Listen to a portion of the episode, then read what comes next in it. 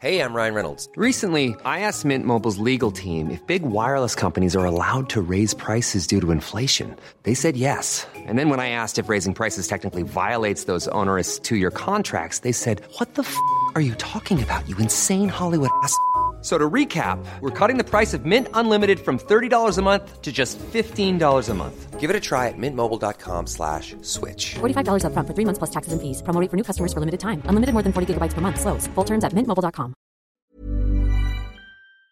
You can now support Ghost Maps on Patreon and buy our official merchandise on Redbubble. Simply look for We Are Hantu or click the links in the description. Ghost Maps.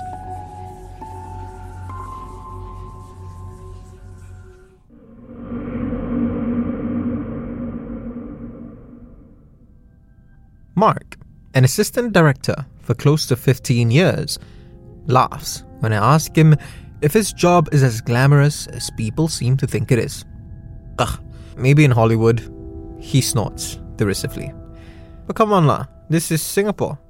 I think that coffee shop uncle over there has a more glam job than me. The coffee shop in question, in which we're sitting, is in Toa Payoh, just across the street from Mark's flat. He's on his fourth cigarette since we got here, and he hasn't even ordered his drink yet. I call the aforementioned uncle over and order a kopi. Mark orders a bottle of beer for himself. It's only 4 in the afternoon. One Carlsberg, he tells the clearly impatient elderly man in a white singlet, brown shorts, and flimsy flip-flops. No wait, uncle. Sorry. Tiger. After all, we're telling Singaporean ghost stories today. I chuckle and nod as I join Mark for a smoke. His 5th, and my 1st, in quite some time.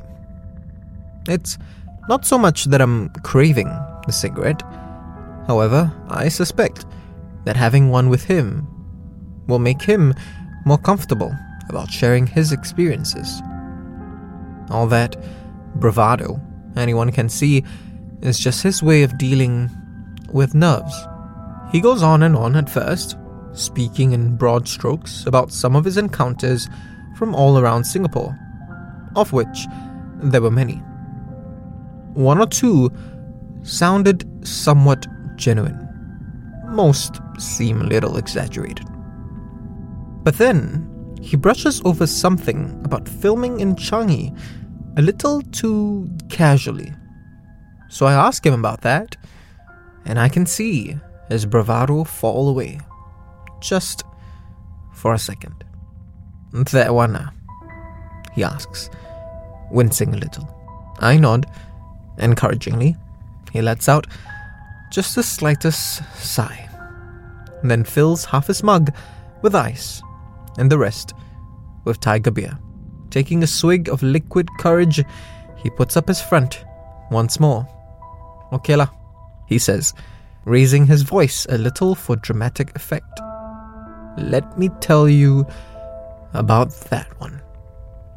As he lights his 6th cigarette, I switch on my recorder and ask him to start from the beginning. It was June 2015. Mark was working on a shoot for a TV pilot. It was supposed to be for some cheesy horror series, he tells me. Like, what was that show called? Incredible Tales? Yeah, that's it. Like, Incredible Tales, but just way worse. The 20-person crew was scheduled to meet at the Changi Village Hawker Centre at around 6 that evening. But Mark and a couple of the others arrived earlier and decided to have a quick bite and a drink at a pub called Charlie's Corner. Among this group was the shoot's bus driver, a genial man in his 60s named Hong. Hong, it seemed, had been ferrying production crews around the area for years. He knew Changi better than most, he claimed, and told them that he'd make sure everyone was alright that evening. Even though Mark had never done a shoot in Changi before, like a lot of Singaporeans, he was well aware of this area's reputation for the supernatural. So, despite the old man's reassuring tone, he was still more than just a little anxious. Mark kept those concerns to himself though, partly because his ego wouldn't allow him to look scared in front of the younger crew members, but also because he was worried that voicing those anxieties might just make them real. Once everyone had showed up, the crew slowly made their way to a secluded area, closer to the more infamous parts of Changi. We didn't want to film in places like the old hospital. It just wasn't worth the risk, he told me. But we still needed somewhere with the right atmosphere, you know? They reached their destination at around 7 p.m. a long-abandoned two-story bungalow in a poorly lit, slightly more forested area, away from the lively hustle and bustle of your typical Changi village evening. As the crew alighted and unloaded their equipment, a pair of young production assistants strolled over to a nearby bin just a couple of meters from the bungalow itself and lit their cigarettes. Hong, genial as always, waved the PA's back towards the bus. "No smoke there," he said. The PAs mockingly waved back to him and continued smoking anyway, until one of the actors, a guy around their age named Suresh, stepped in and yelled at them.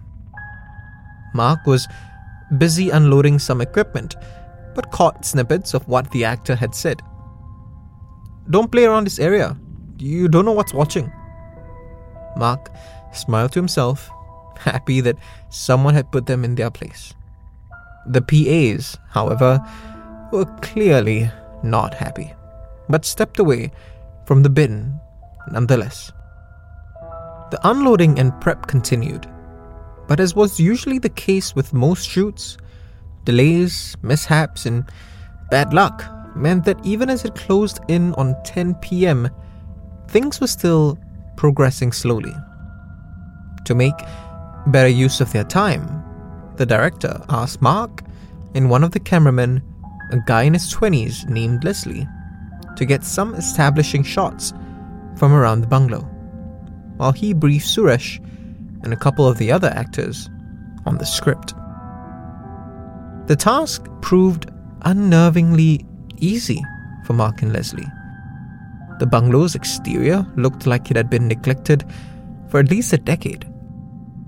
Grass grew wildly all around. Its walls were green with moss, and the area just generally gave off a foreboding vibe.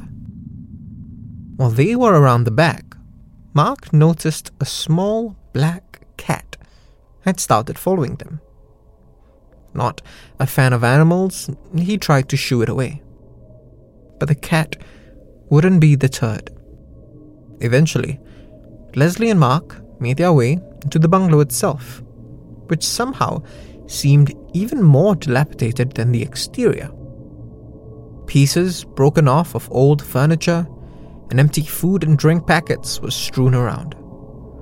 Roaches seemed to scurry away whenever Mark shined a light.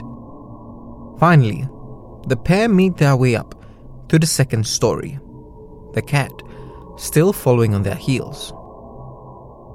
That uneasy feeling that weighed on Mark and Leslie grew heavier as they scaled the creaky steps.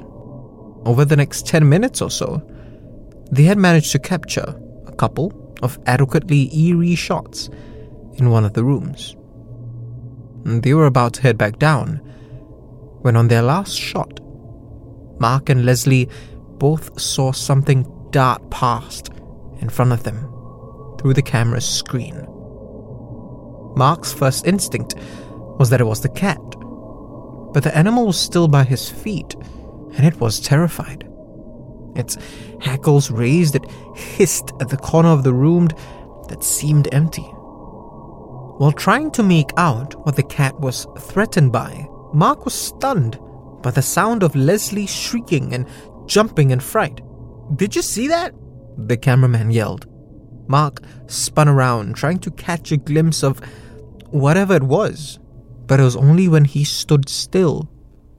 However, could he see it? Not clearly, but clear enough. From the corners of their eyes, both men saw what Mark could only describe as a shadow of a woman, moving quickly out of view. Accompanying the shadow was an incoherent whispering, almost like a chant. But most overpowering of all was a sickeningly sweet smell, a sweetness so strong, so all-encompassing that it made both men feel ill. Mark and Leslie stood in the middle of the room, seemingly trapped by that scent.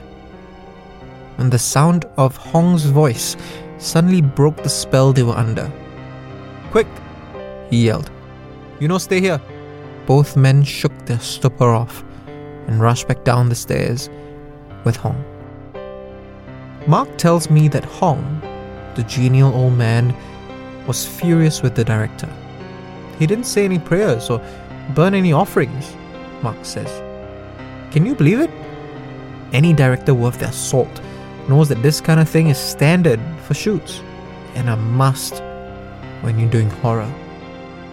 He says that after him and Leslie had told the director what had happened, the director asked if Hong could lead them in a prayer.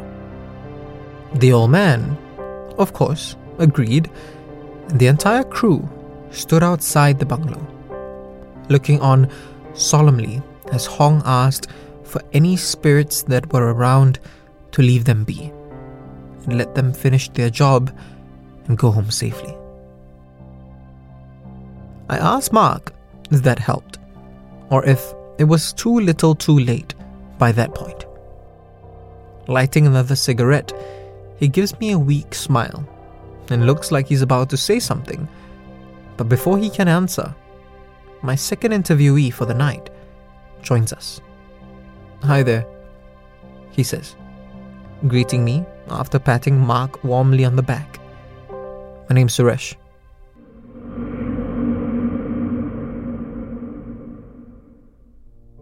Suresh has been acting for close to a decade now. But even from his earliest gigs, he'd earned a reputation among the theatre, television, and film communities for two things. One was that he was a hard worker. He'd always be one of the first to arrive on set or at rehearsals, and one of the last to leave. He'd always offer to help the crew haul equipment, and he'd even arrange lunch for everyone whenever he could. The other thing Suresh was known for, however, was being that fella with the third eye. "It started off at one of my first auditions," he tells me, taking a seat at the Toa Payoh coffee shop table between myself and my previous interviewee, Mark, an assistant director and a friend of Suresh's. The producer and director had set up a chair for me, but I just stood throughout the whole audition, he says. Before he can continue, the drink stall uncle interrupts Suresh's story to gruffly ask for his order. Suresh politely requests a teh halia, but only after checking with Mark and me whether we wanted anything as well. Once the uncle leaves, Suresh continues with a laugh. "I didn't get the part, but it was only later that I found out why. They thought I was a bit too weird to work with, because I was talking to someone in the empty seat they had set up for me." Before Suresh had arrived, Mark was telling me about an experience that he had encountered in 2015 on a shoot and an abandoned bungalow in Changi. Mark had asked Suresh to join us because he felt his friend could add a little more to this story, particularly because of his ability. After Ma catches him up with what he's already told me, Suresh asks if he could start from when the crew had arrived at the bungalow. I tell him to start from his beginning. After the bus had pulled up to the location, the crew's driver, an old man named Hong, had asked two young production assistants not to smoke around a bin that was a couple of meters away from the bungalow itself. "No smoke there. Down there not good," he said. "Many times got bad things happen there." The two PAs had brushed the old man off. Suresh wasn't sure what bad thing Hong was talking about, but in that moment, it was clear as day to Suresh why Hong had an uneasy feeling about that bin. Standing between the two PAs was what Suresh describes as the shadow of a woman. Well, actually, it wasn't a shadow per se, he corrects himself, pausing to find the right words. Almost like a cloud of smoke that took the form of a woman. Suresh tells me that he's been seeing spirits since he was a child, but he'd never seen anything like this before. Most of the time, they just look like you and me. So this was... He trails off for a second. I give him a while to compose himself, then ask him what happened next. "Official merchandise. I freaked out, of course." He chuckles mirthlessly. "Instead of calmly coaxing the PAs away from the bin, I yelled at them. 'Don't play around this area. You don't know what's watching.' I must have come off as either a nutcase or a diva." As the PAs begrudgingly walked away from their smoking corner though, the shadow seemed to dissipate. It should have filled Suresh with relief, but he was still plagued by an uneasy feeling. He knew that the shadow wasn't gone. But it wasn't just that though. The whole area gave off an ominous vibe. And not just because it was tucked away in a seemingly forgotten part of Changi, far enough from the nearest sign of civilization. After a few hours of prep and setup, the director eventually asked Hong to say a couple of prayers to keep the crew safe from the supernatural, as was customary on almost all shoots in Singapore. But even as everyone gathered around the elderly driver, Suresh knew that his prayers would not be enough. And almost to prove his point, just outside the huddled crew, the shadow reappeared. And like before, however, it vanished a moment later. Mark interjects at this point. "As far as I could tell, things were going fine after the prayers," he says. Suresh adds that he and Mark didn't really know each other back then, so Mark wasn't familiar with his reputation.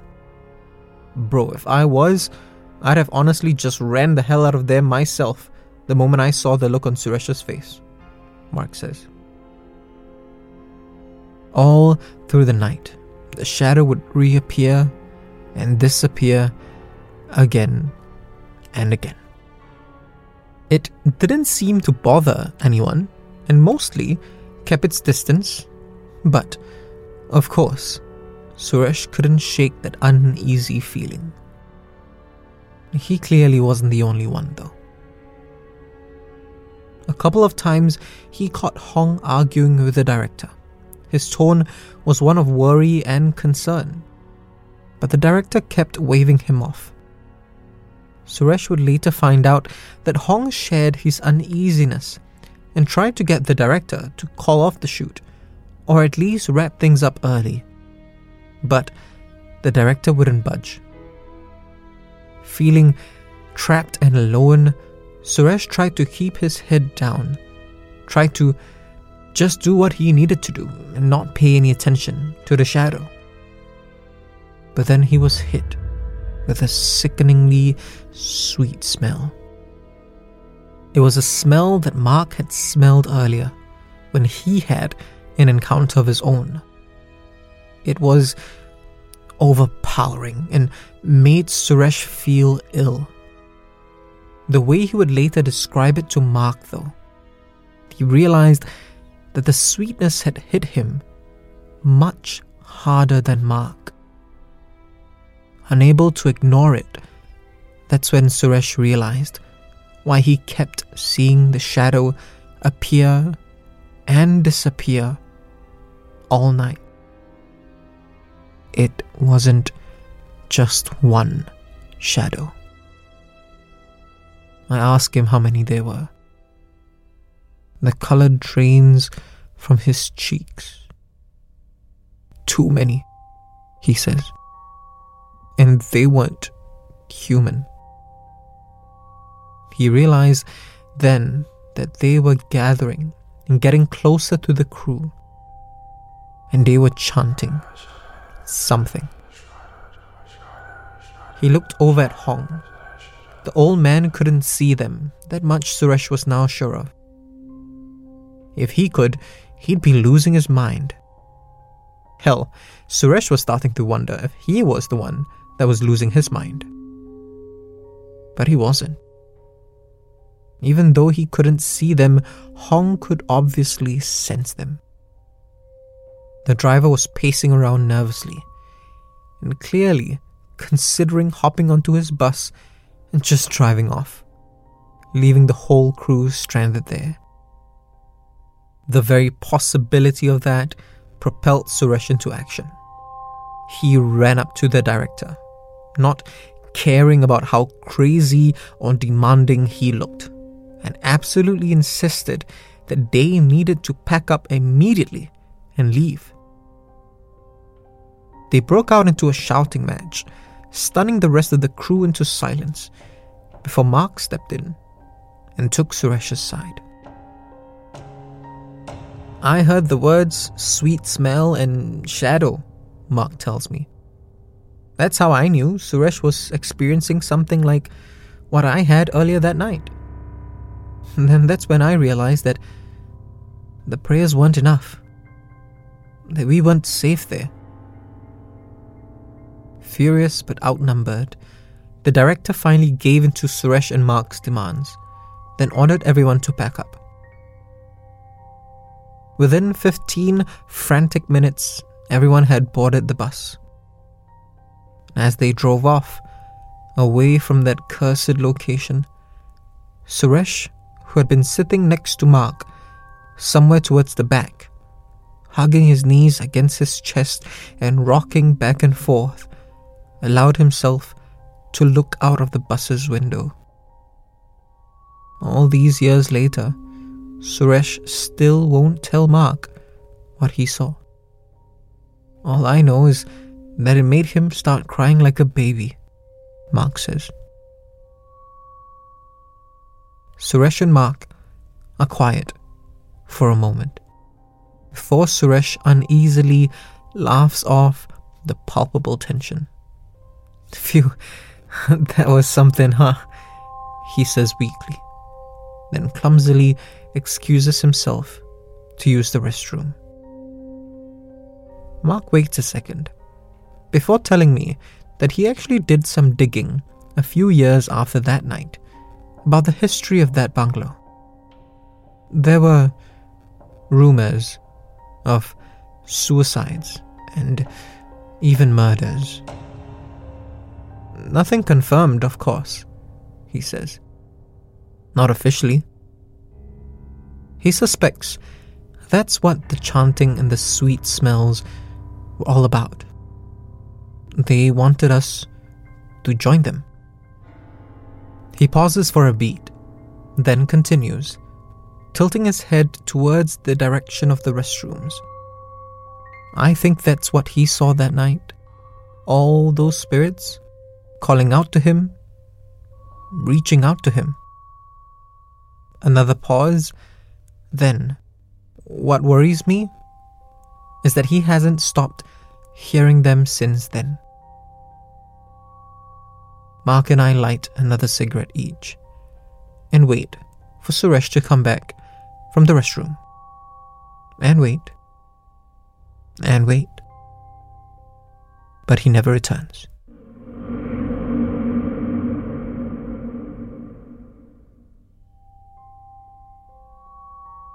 Lewis has been living in Singapore for about 5 years now, and he's been clean and sober for 15. We're sitting at a coffee shop along Kampong Bahru Road, a short walk away from his flat on a gloomy Saturday evening. Outside, the wind's howling loudly, the clouds threatening rain, but the ominous weather stands in complete contrast to Lewis's disposition. He lets out a hearty laugh as he tells me that being a non-drinker while working in public relations tends to raise eyebrows. There's this weird impression among people who aren't in the industry that it's nothing but glitz, glamour, and decadence, he says, waving his hand flamboyantly as he rolls his eyes. I mean, yeah, there's all of that. But do they think we're planning these events while chugging Chardonnay? Sobriety, of course, didn't come easy for him. When he started his career back in the Philippines, Lewis, just like everyone else, fell for that idea that PR was all about overindulging. We didn't have a lot growing up, so I guess once I started doing well, I swung way too far in that other direction. Work hard, play harder, you know? He says, matter-of-factly. He tells me that whenever he was under the influence, he was obnoxious, belligerent, and at his worst, verbally abusive. He says he's not using the drinks and the drugs as an excuse, though. They brought up the worst in me, but the fact is that all of that was in me to begin with, he tells me, his mood somehow still up, despite the less than cheery turn the conversation's taken. He says that he eventually went sober, thanks to an intervention from his mom and his partner at the time. But there was an incident before that intervention that certainly helped shake him out of his perpetual stupor. So I take that as my cue, fish my recorder out of my bag, and when everything's set up, I ask him to start from the beginning. It was 15 years ago. Lewis had finished an event for a luxury watch brand at a hotel in downtown Manila at 10 p.m. He had spent the 4 hours after partying. When it finally came time for him to head home, he'd managed to hop into a cab and blacked out almost immediately. When he came to, he found himself not at home, but lying along the shoulder of an empty highway. It took him a second or two before he figured out, roughly, where he was. The highway was about a 20-minute walk away from his flat. As he stood up and dusted himself off, Lewis realized that his phone and wallet were missing. Slurring out a curse, he staggered down the highway till he found an exit and stumbled off into a dimly lit road, mildly busier than the highway. A couple of cars passed him, but judging by the look of the neighborhood, he knew better than to try and hail them down and ask for a lift. Eventually, after stopping to throw up twice, he turned a corner in front of an old high school building and came across a forested area that seemed to span a couple of blocks. Lewis spun around a bit, trying to get his bearings. He was still nursing the effects of that night's Molly and champagne, but he certainly wasn't inebriated enough to plunge headfirst into a pitch-black forest. Looking up and down the street, though, he reasoned out that this seemed to be the only way. So, hesitantly, he stumbled into the forest, covering up a creeping sense of fear by slurring out more curses at the cabbie who'd robbed him. Lewis moved as quickly as he could through the trees. Even though he knew he was heading straight ahead, he kept getting the sense that he was somehow hopelessly lost, his eyes darting left and right for some sign that he was on the right path. Soon enough, he thought he heard the sound of cars up ahead and breathed a sigh of relief, the fear giving way to some semblance of sobriety. But that's when he heard laughter.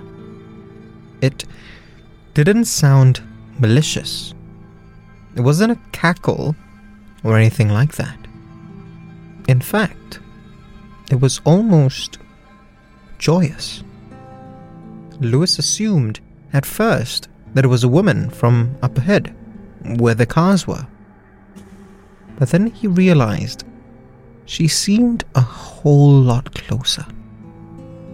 His eyes darted around faster, left and right, left and right.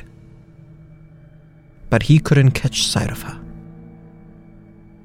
And then he realized why. That laughter wasn't coming from around him. It was coming from above him. Lewis caught a glimpse of a human-shaped shadow up in the trees. "I thought it was hopping from branch to branch at first," he says. "But then I started to realize that it wasn't moving. It just disappeared and reappeared somewhere else." Throughout it all, the laughter remained joyous, but eerily so.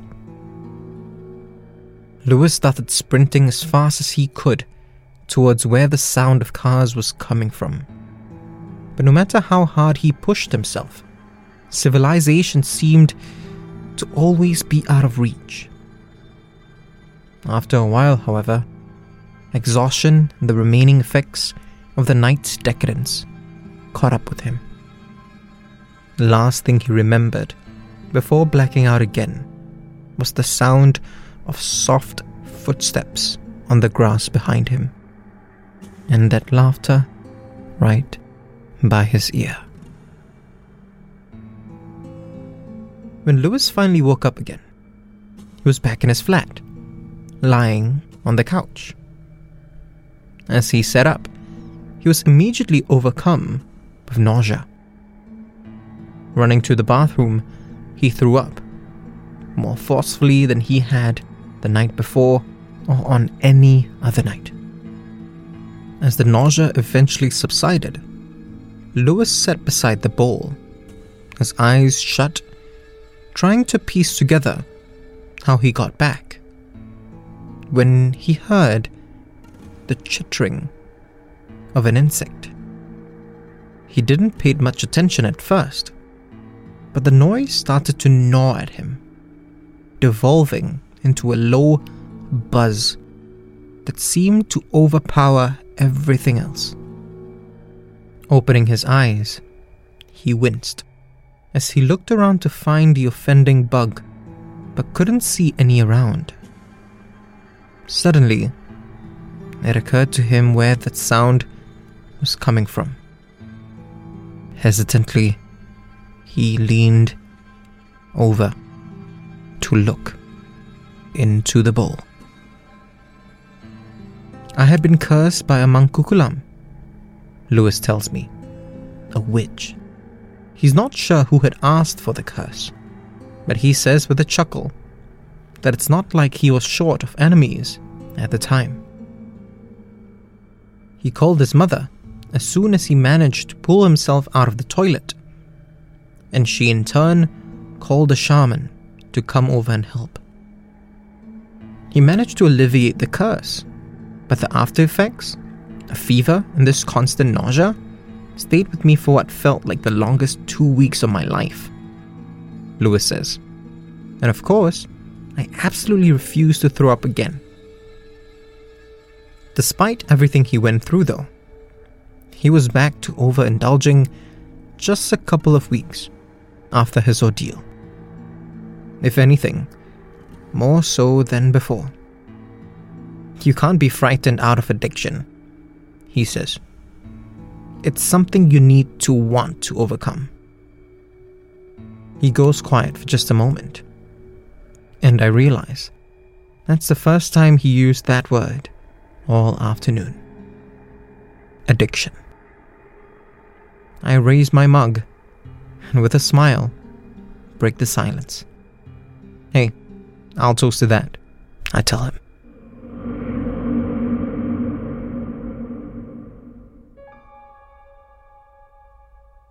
Agung hasn't been in Southeast Asia for a little over 20 years.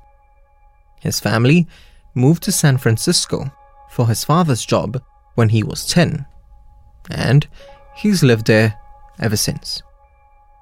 He's been in Singapore now for about a week for work of his own, but he made it a point to stop by Indonesia first. That's where his family hails from, specifically a town in Semarang called Banyumanik. When a mutual friend found out that he'd been in Singapore, they arranged for us to meet up. Sitting at a cafe in the heart of the CBD, sipping his flat white, Agung tells me that visiting his extended family in Semarang was eye-opening and enlightening for a number of reasons. The most important for him was getting back in touch with his roots. San Fran's all I've known for most of my life, he says. It's my home, but not my culture. And that disconnect has always made me feel a little lost. He says that even something as simple as speaking Bahasa with his relatives felt like such a big deal to him. Of course, there were other reasons why his visit to Indonesia was so eventful. So, I was having tea with my uncle Faisal, my mum's brother, Agung says. He used to live next door to us in our apartment when I was a kid. I was just reminiscing about that place when he gave me this knowing smirk. I ask him what that smirk meant, and he responds with a smile of his own, one that's decidedly less enigmatic, I'm sure. Agung's voice goes a little higher as he leans forward eagerly. Well, he asked me if I had ever experienced anything, out of the ordinary when I was living there. It's only then that I realize he's relating a story of his homeland to me. And in fact, to anyone, really, for the very first time. Before Agung can continue though, I quickly take out my recorder and ask him to start from the beginning. His uncle Faisal had lived in the apartment since the early 80s, nearly a decade after the government had converted the area's kampong into a housing complex. By the mid-90s, he was a happily married man with 3 kids, 2 of whom were around Agung's age, which is why he chose to live next door to his sister and her family.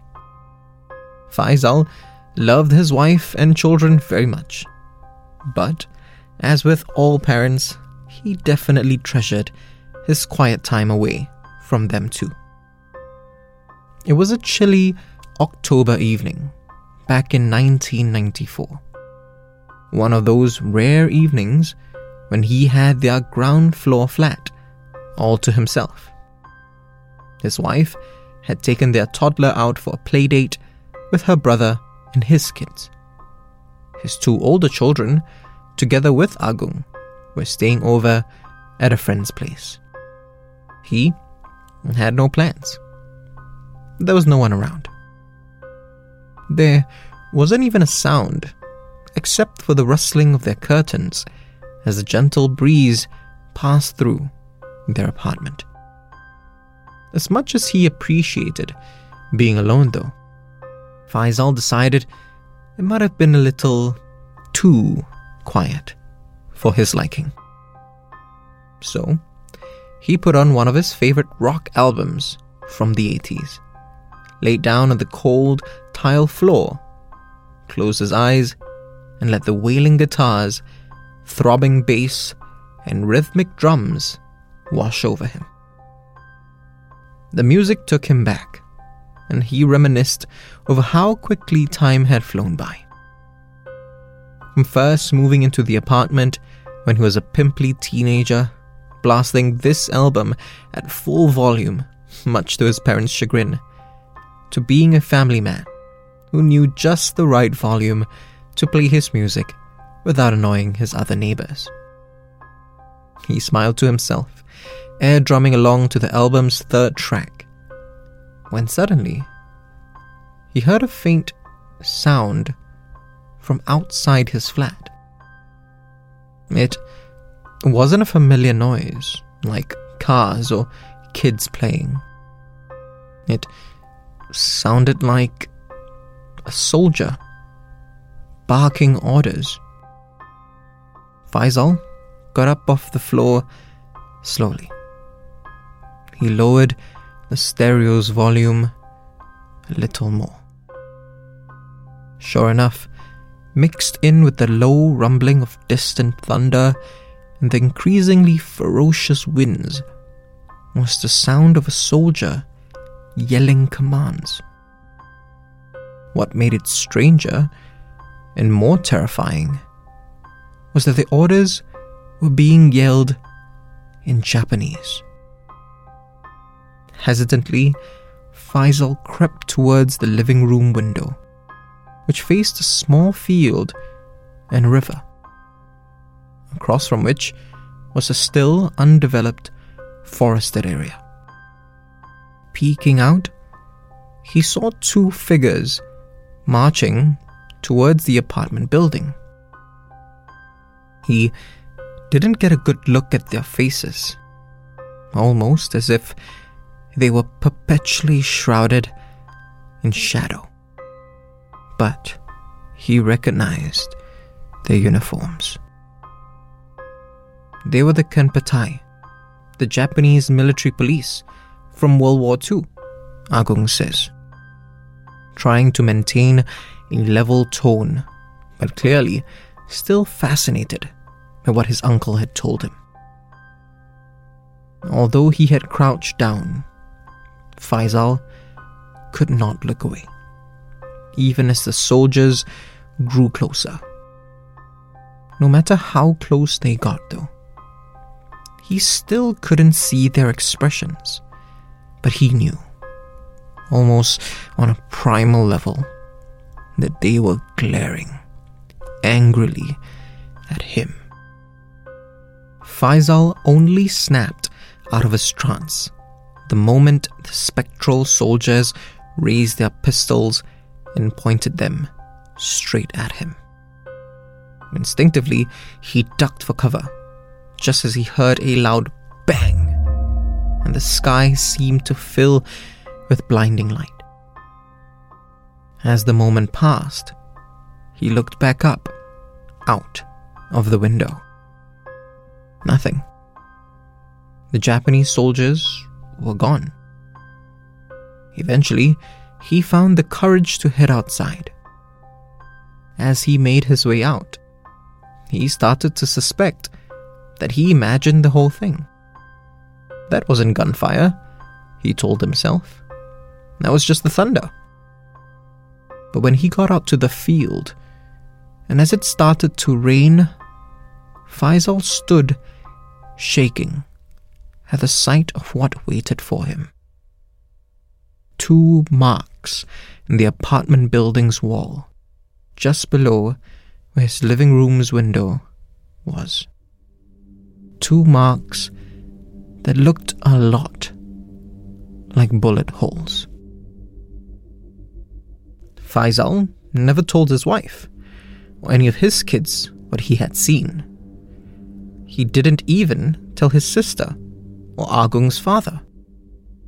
Instead, the following evening, he chased his family out of the house with some flimsy excuse and called someone over to bless the house, to protect it from any wandering or malicious spirits.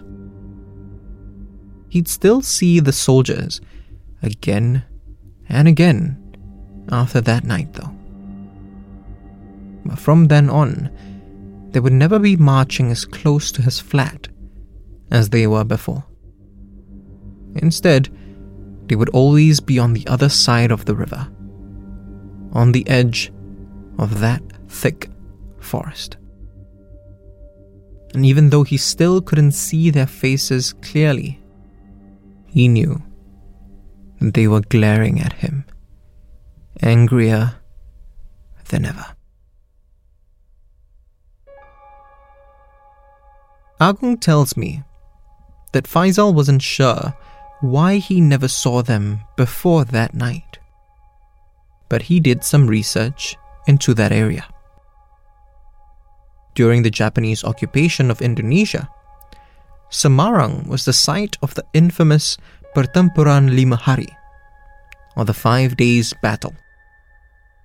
While the battle itself happened in what is now downtown Semarang, Faisal learned that the city's residents chased the Japanese out to rural and kampung areas. Areas just like Banyumanik. I ask Agung what he thinks of all of this. I know it's weird how excited I am about it, he says with a chuckle, then continues, slightly quieter. But I finally feel like I've got this connection to my roots, and this story felt like a huge part of it for some reason. That makes sense?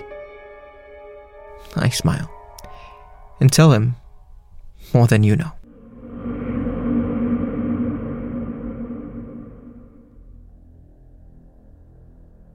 I wanted to do what you do when I was a kid, Wadud tells me, after he shakes my hand and takes a seat across from me at a coffee shop in Chinatown. We order our drinks, and I ask him what he means. He tells me that he had a ghost hunting phase when he was younger. I chuckle and explain that what I do is a little different. He looks somewhat embarrassed, but I assure him that it's fine. There are apparently a lot of misconceptions about me. I add that I've never actively gone hunting for the supernatural itself. He looks away, still clearly embarrassed, but also a little thoughtful. That's smart, he says. Smarter than I was when I was a kid. See, Wadud grew up in Brunei. Back in the mid-2000s, during his late teens, boys would dare each other to visit supposedly haunted spots. Some of them, he says, did it to prove their bravery, while others even thought that it might impress the girls. I tell him that we all made mistakes when we were younger. Yeah, but not everyone's mistakes come back to literally haunt them, he says. I've met more than a fair share of people who can relate, I say, with a smirk that's hopefully more sympathetic than sardonic. Thankfully, he responds with a smile of his own, and his mood seems to improve. As our drinks arrive, I quietly place my recorder on the table. Not wanting to bring his mood back down, I then ask him, as casually as I can, to start from the beginning. Wadud and his cousin Damit grew up around Kampung Rimba, so they spent a huge part of their lives hearing stories about the Gadong House, an infamous abandoned building located in a secluded forested area. The Gadong House inspired all sorts of tales of the supernatural. Everyone seemed to know someone who knew someone else who saw something there. Wadud and Damit had decided, however, that all those stories were rubbish. They made a pact that they would get actual proof of the supernatural. And that's just what they set out to do, armed with a camera late one Thursday night. It was about an hour-long bike ride, on which Wadud and Damit got lost a couple of times. Eventually, however, they finally found the building, standing ominously in the middle of a field of overgrown grass. Gadong House really did live up to its reputation. Wadud could see how badly it had fallen into disrepair, even under just the light of the full moon. The parts of its walls that remained standing were overrun by creepers and moss, and the shadows that its mangled figure cast were enough to send chills up Wadud's spine. The pair left their bikes a couple of meters away from the entrance of Gadong House, hoping to walk the rest of the way, but that proved to be a futile exercise. As they waded into the chest-high grass, despite keeping the building in their sight the whole time, they somehow kept getting lost. Try as they might, no matter how many twists and turns they took, they couldn't seem to reach the structure. Damit seemed to grow more frustrated, but that unease that the building inspired only seemed to grow in Wadud. He urged Damit to leave, and after a while, Damit relented. It took them another 15 minutes to make their way back to their bikes, and in that time, Wadud could have sworn he saw a shadow creeping round hidden amongst the grass. The first time he saw it, he grabbed onto Damit's sleeve and tried to point it out to his cousin. But when Damit turned around, however, the shadow was nowhere to be seen. He asked Wadud if he was sure, trying to sound concerned, but failing to hide the condescending skepticism in his tone. Wadud insisted that he had seen it, but Damit brushed him off. "We don't want to be like one of those other people with wild stories and no proof," he had said. "Everyone will laugh at us." Hesitantly, Wadud tried to ignore the shadow and pretend that it wasn't watching him and his cousin. Soon, they reached their bikes and headed off. All the way back to Wadud's place, however, he kept darting his head around. Could have sworn that he saw that same shadow following them. Damit stayed over at Wadud's place that night. Shortly after they returned home, Damit headed to bed in Wadud's room. Wadud, however, was still too jumpy to sleep. He watched TV with his living room, kitchen, and dining room lights on. But soon, the shadows of his own home started to feel oppressive.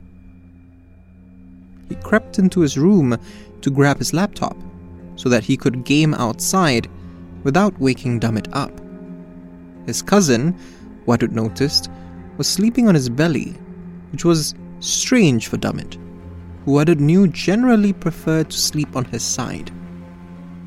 Wadud shrugged it off though, and lugged his laptop out to the dining table, where he gamed until his eyes started to feel heavy. Finally, feeling like he could get some rest, he returned to his room and laid out a mattress on the floor, as he always did when Damit stayed over. He curled up on the mattress and started dozing off, until he noticed that Damit was staring at him. "What is it?" he asked his cousin, but he received no reply. Wadud glared at Damit, but the longer he looked, the more he realized that something wasn't right about him. His features were all slightly off, like they were shifting even as Wadud was trying to focus on him. Suddenly, something drew Wadud's attention to the top of Damit's head. There, he saw a cloth knot. Confused, his focus moved back to his cousin's face, only to discover blood dripping from Damit's unblinking eyes. Wadud leapt to his feet, scrambling backwards without looking away from the thing that Damit had become. As he reached his bedroom door, he finally got a clear view of not Damit, but what was only posing as his cousin. A figure now sitting up on his bed, draped in a white shroud.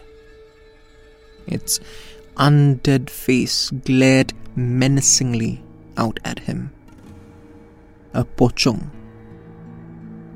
Wadud let out a terrified scream, turned and ran out of the room. In his panic though, he tripped over himself and hit his head against the side of the dining room table. He started to black out. Last thing he saw as the shadows of his mind crept up on him was the pocong coming towards him. Wadud woke the next morning to his parents and Damit standing over him, all of them wearing looks of concern. Wadud's initial reaction was to push Damit away in panic. Eventually, his parents managed to calm him down, and his cousin, more confused than anything else, asked him what had happened. When he had explained to them what he had seen the night before, Wadud's parents were furious. They chastised the pair for even going near the Gadong House, and immediately sought help from an organization that dealt with evil spirits. Wadud tells me that he never encountered anything else like that ever again. Looking embarrassed again, though his mood remained relatively chipper. I ask him if anyone ever dared him to go to another supposedly haunted spot. He tells me that people did, but the fear of the consequences far outweighed his fear of peer pressure.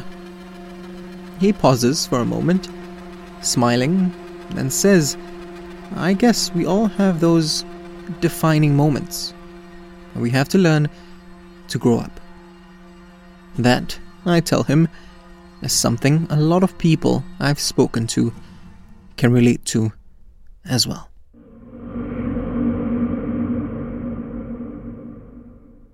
The flame from Cindy's lighter highlights the deep-set lines on her face. She takes a drag from her cigarette and calls the drink stall auntie over. She talks and laughs with the auntie in Hokkien for a bit before ordering a kopio for herself and a kopi for me. I ask if she knows the auntie, and she shakes her head. She says that she always makes the effort to be friendly with service staff. After all, she tells me, she appreciates how difficult their jobs can be. A single mother who spent much of her 20s working in karaoke bars and CD lounges, Cindy's clearly had a tougher life than most. Still, her smile is that of someone who's finally found some peace and has hope for the future. She tells me about how the other mothers at her son's school look at her with disdain and disgust. She then adds, with a laugh, how after she spent years fighting off the advances of leering men, judgmental glares don't really faze her.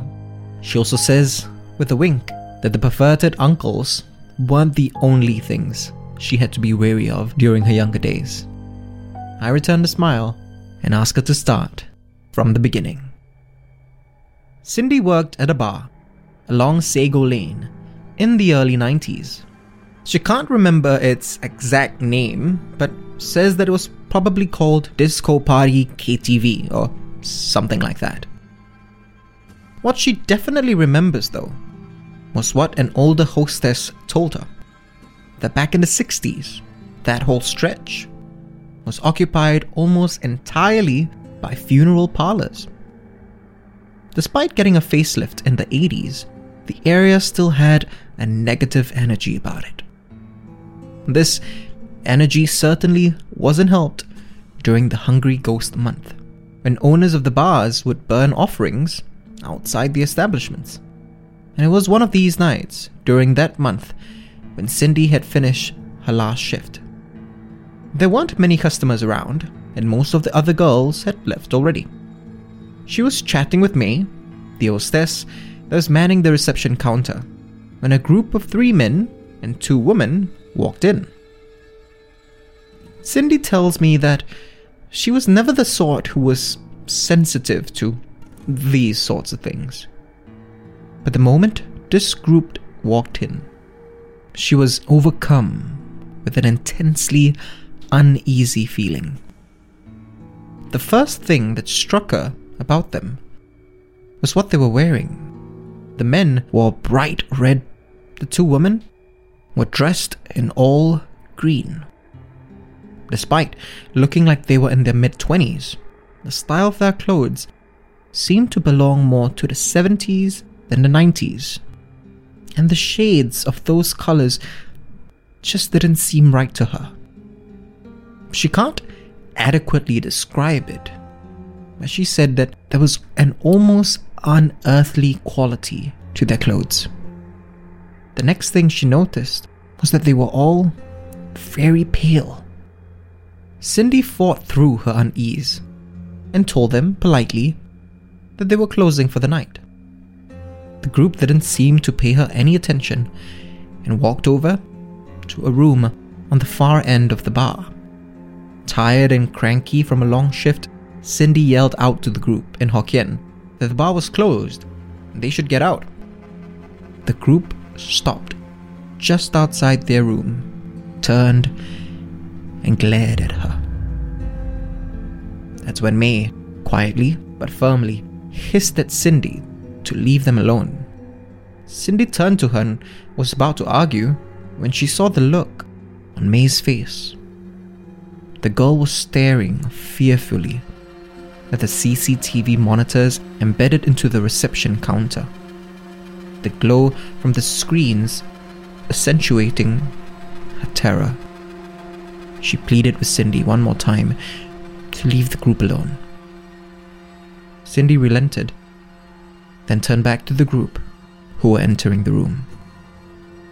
As the door shut, May gestured for Cindy to take a look at the CCTV feed with her. Cindy went around and saw what had spooked May. She was looking at the feed from the room that the group had just entered. The lights were on, and the TV was blaring an old Teresa Teng song. There was no one there.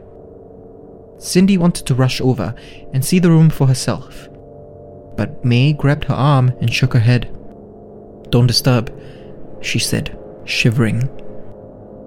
when the last of the other customers and the other hostesses had left.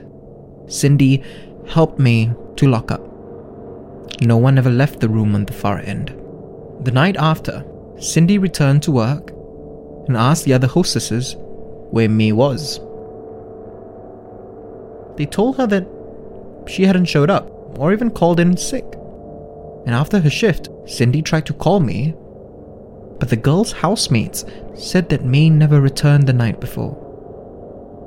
I asked Cindy if she ever found out what had happened to Mei or she ever learned who that group was, but she shakes her head and takes a drag off her third cigarette for the night.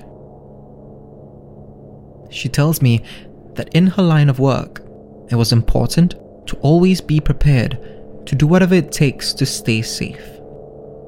She says that a month after that incident, she made an appointment to get a Sakyant tattoo on her back. The monk who tattooed her used a traditional metal rod. She tells me that it hurt like hell, but was totally worth it.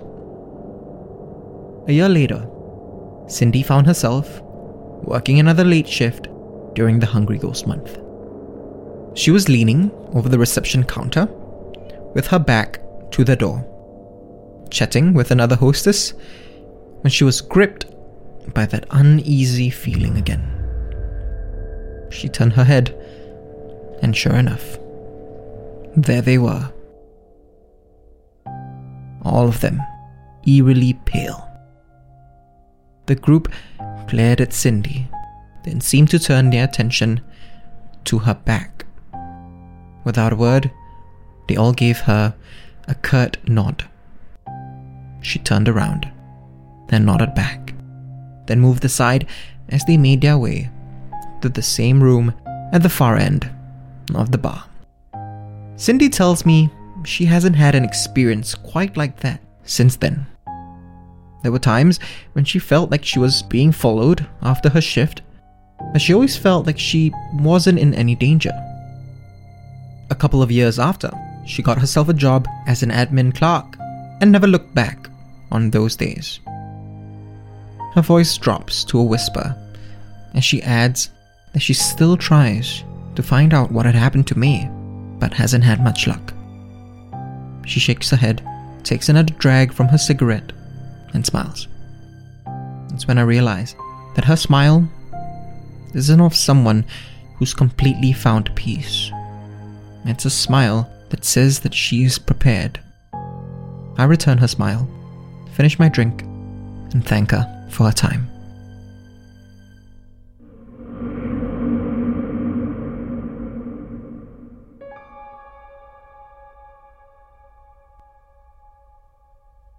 When Frank arrives at the coffee shop along Upper Thompson Road, he half-jokingly apologizes for his smell.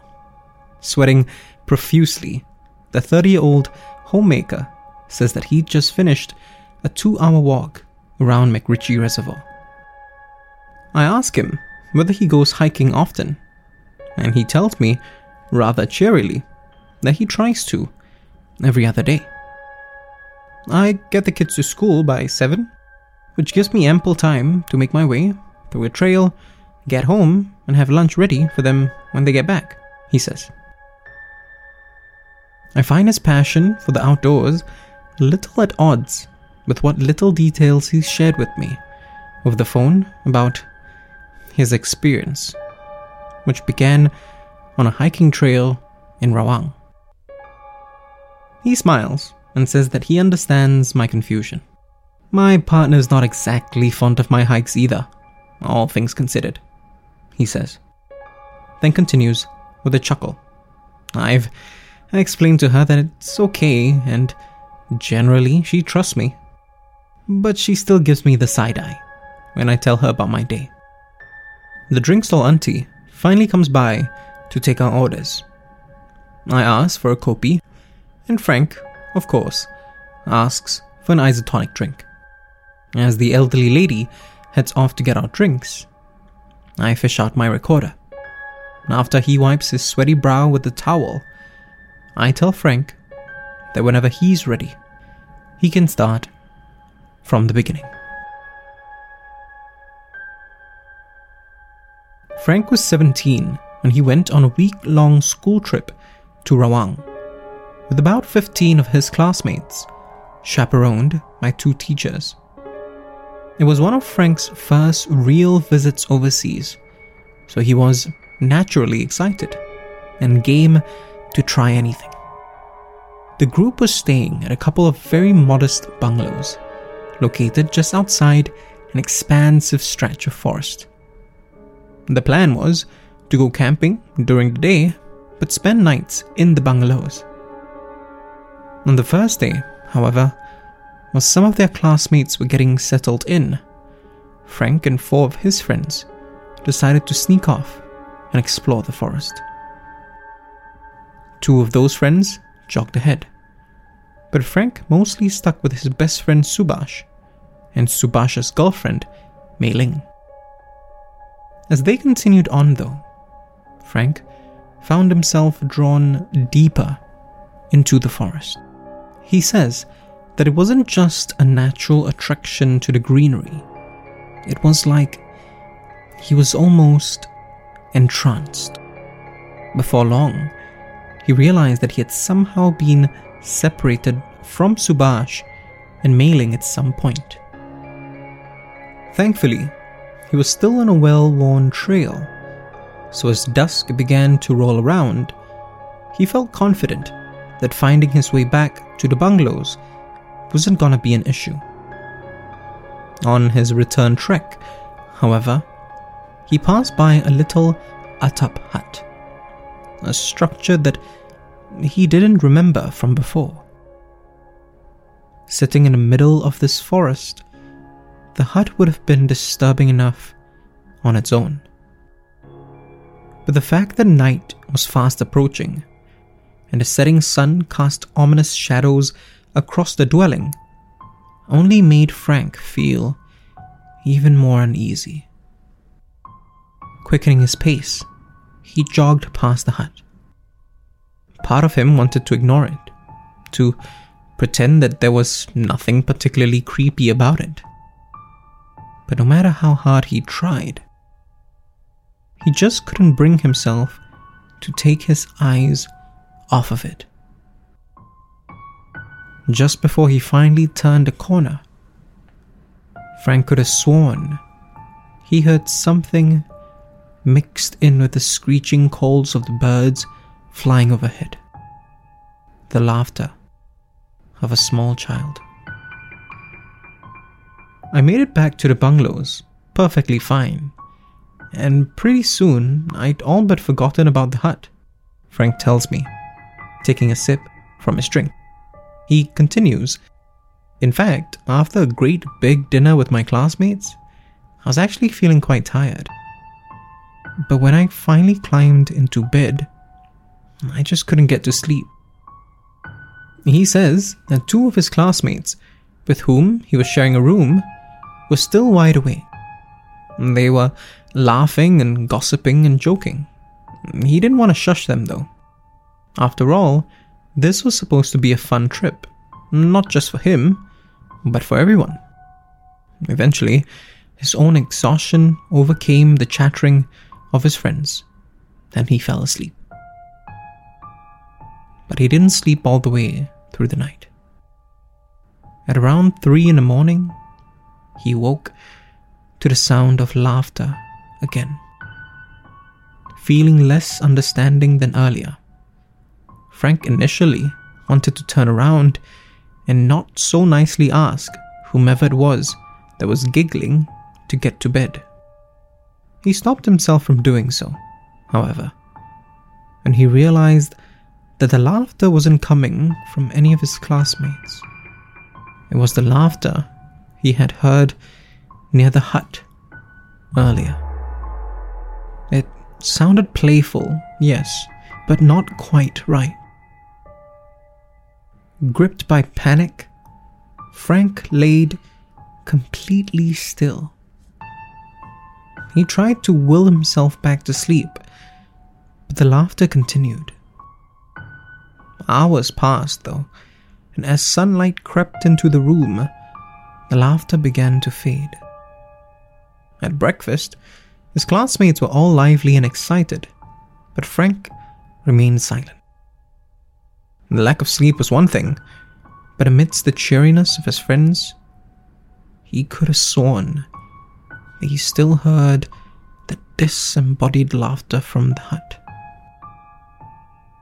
Frank says that the laughter seemed to follow him all through the week, less at night, after that first night, but more during the day when they were out camping. He became withdrawn and paranoid, his eyes constantly darting around to the shadows of the forest, every rustle of leaves putting him on edge. When the trip came to an end, Frank thought that his ordeal would finally be over, that the presence that had taunted him over the last week would leave him alone as he returned to the familiarity of Singapore. But he was wrong. Over the next 2 weeks after that trip, I still felt paranoid, like there was always something following me, he says. It lurked around his classes, it loomed on his periphery when he was out with friends. Even being at home felt oppressive and unwelcoming. At first, whenever he got that sense that he was being followed, he would abruptly spin around, trying to seem as courageous and unaffected as he could. But soon, the fear of actually seeing the presence overpowered his attempts at bravery. It all came to a head when he was woken up one more morning by the sound of laughter. That terrifyingly familiar laughter. His lights had been switched on at some point during the night. He didn't remember doing so, but that wasn't what he was focused on that morning. His attention was fixed instead on the shadow that seemed to be flying across the ceiling of his room. Once again, as the sun came up, the laughter seemed to vanish. The shadow, likewise, was gone. But that oppressive feeling remained. Feeling like he was finally at his wit's end, Frank messaged his mother while he was at school that day, telling her about everything he had experienced.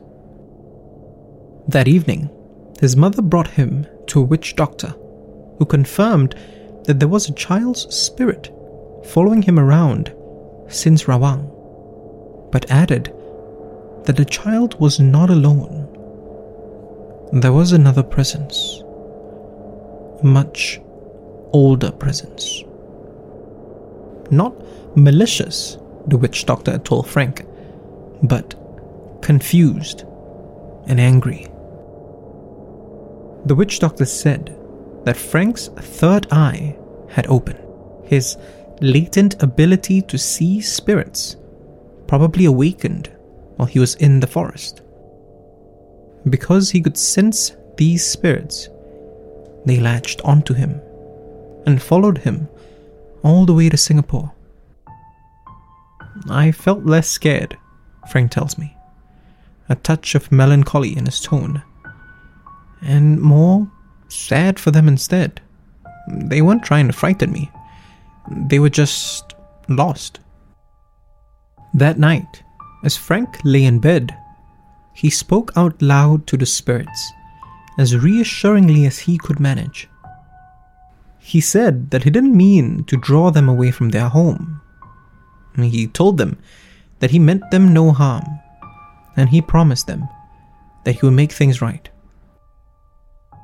A day later, Frank's mother booked for him the earliest flight to Rawang.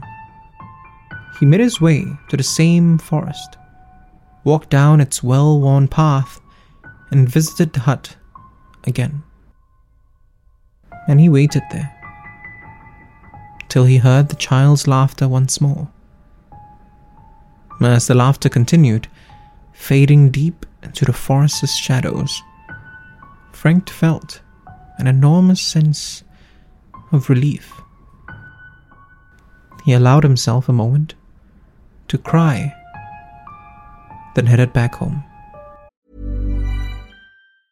If you thought the only way to get a more defined jawline with natural-looking results was through surgery, think again. Juvederm Volux XC is a non-surgical injectable gel filler that improves moderate to severe loss of jawline definition and can help you achieve natural-looking results with little downtime. Even better, this improved definition lasts up to 1 year with optimal treatment. No maintenance required. Improve jawline definition for a smooth, sculpted look with Juvederm Volux XC. For important safety information and to find a licensed specialist, visit Juvederm.com. That's Juvederm.com. Not for people with severe allergic reactions, allergies to lidocaine, or the proteins used in Juvederm. Common side effects include injection site redness, swelling, pain, tenderness, firmness, lumps, bumps, bruising, discoloration, or itching. There's a risk of unintentional injection into a blood vessel, which can cause vision abnormalities, blindness, stroke, temporary scabs, or scarring. Talk to a licensed specialist to find out if it's right for you.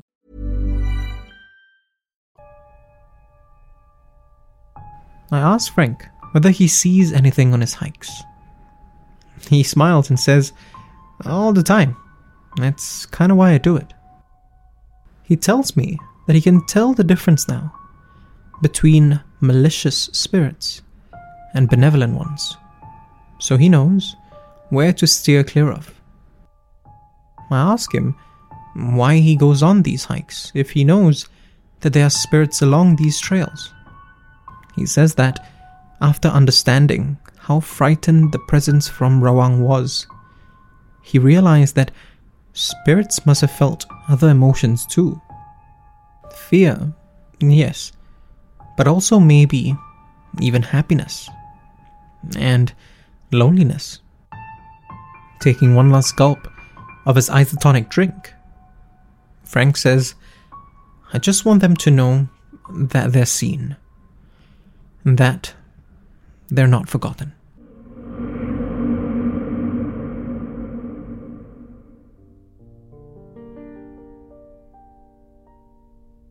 Maggie takes a seat across from me at a coffee shop in Tampines and greets me with a polite hello and half smile.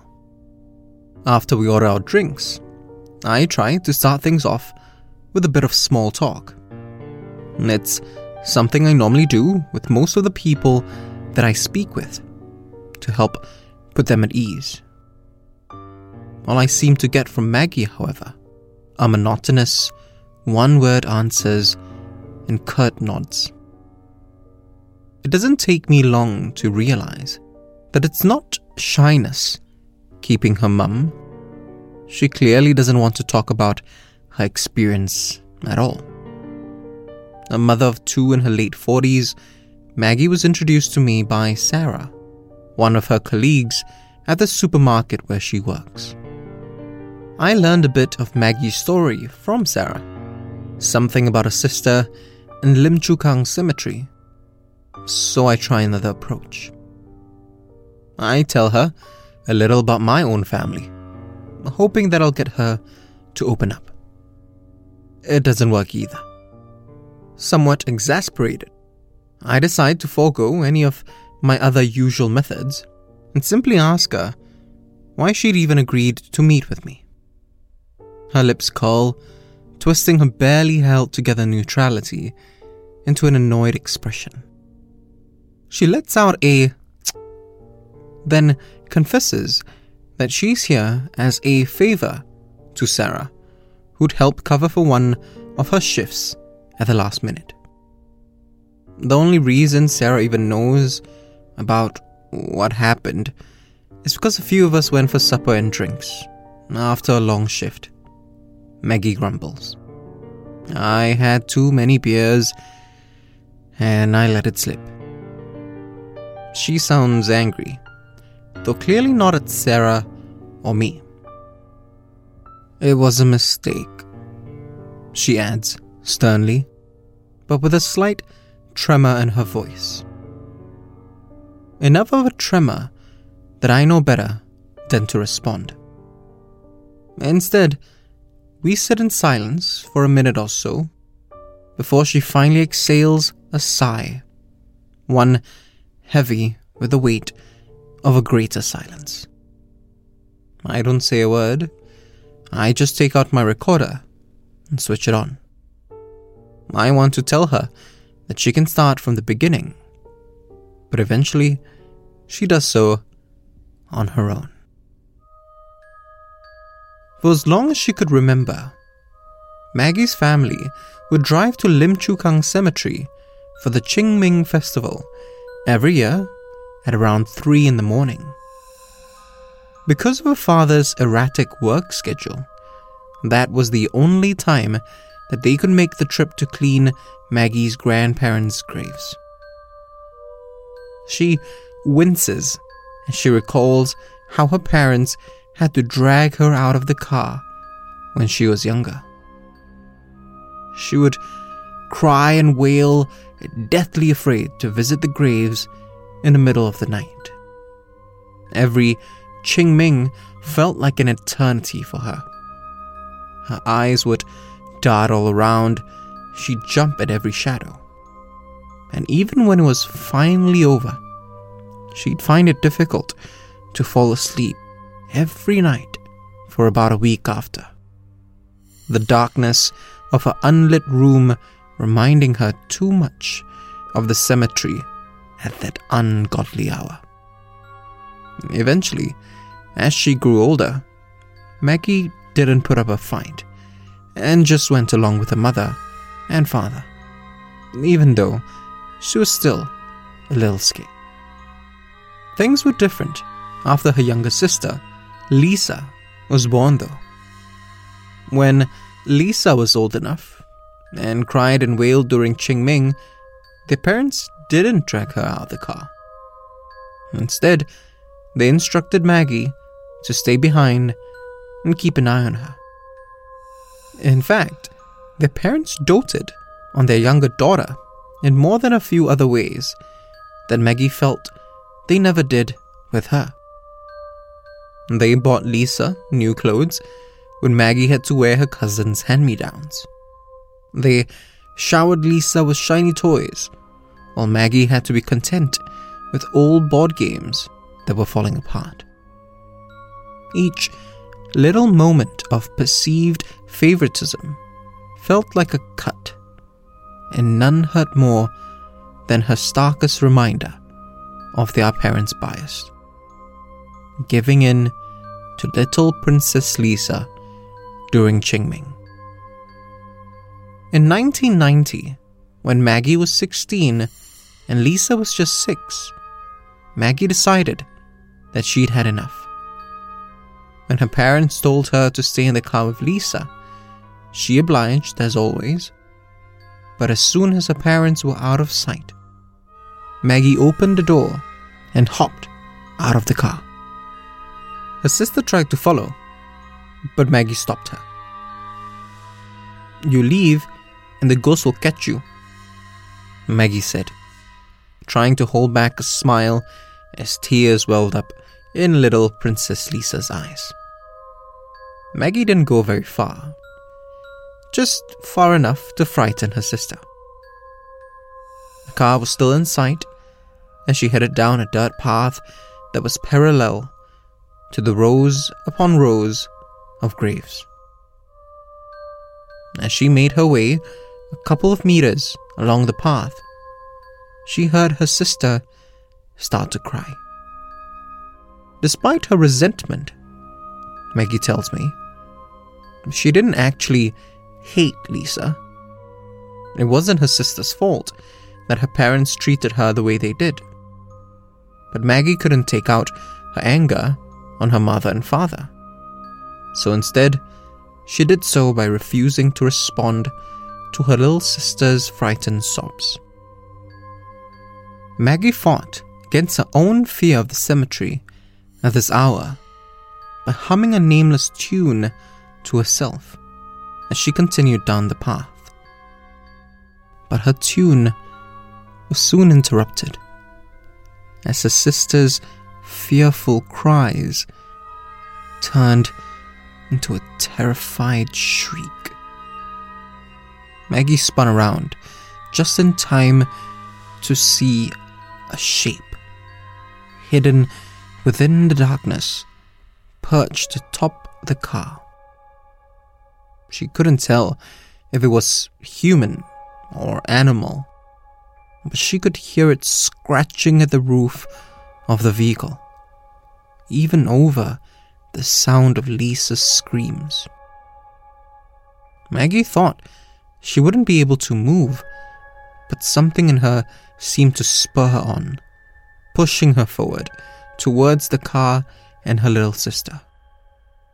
As she ran, she kept her eyes on that shape, praying that it would leave Lisa alone, but also that it wouldn't, instead, turn its attention towards her. At first, it seemed like the shape was rocking the car, almost like it was trying to find another way in. The closer Maggie got, however, the more nebulous the shape became. When she finally reached the car, it was completely still, and it seemed like the shape was nothing more than the branch of a tree, swaying in the wind, scraping against the vehicle's roof.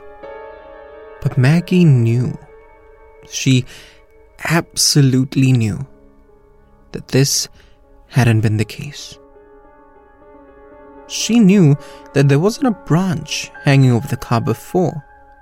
She knew that she saw a shape terrorizing her sister. She knew all of this, and so did Lisa. When Maggie opened the door, she found her sister rocking back and forth in her seat, whimpering to herself. Their parents had heard Lisa's screams and came running back. In a panic, their father pushed Maggie aside to get a closer look at his youngest daughter, while their mother shook Maggie and asked her what had happened. Maggie stammered unintelligibly, unable to find the words to explain. Their father packed all of them into the car and quickly maneuvered out of the cemetery. When they turned onto the long, lonely main road that would take them home, Maggie caught a glimpse of what at first seemed like an empty bus stop. But as the car sped away and the streetlights seemed to almost shift, she saw it. A shadow perched atop one of the bus stop seats. She remained silent for the entire ride home. Lisa, however, remained silent for the next 5 years.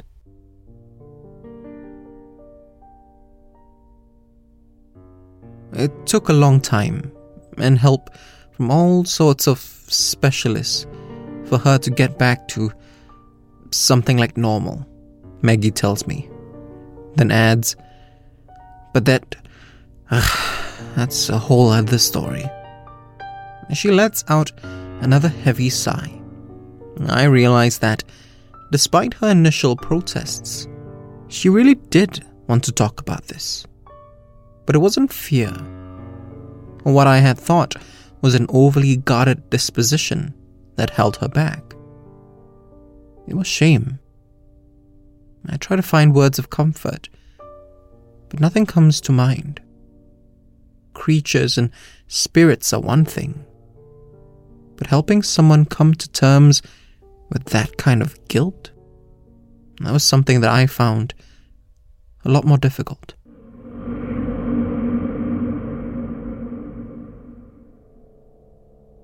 It's 2 a.m. and I'm sitting at a coffee place near Clark Quay, sipping an overpriced flat white. Most of the people I speak to don't normally like to meet me this late, no matter how lively the location. Maslan, however, says that he's a bit of a night owl. He works as a financial consultant back home in Ipoh.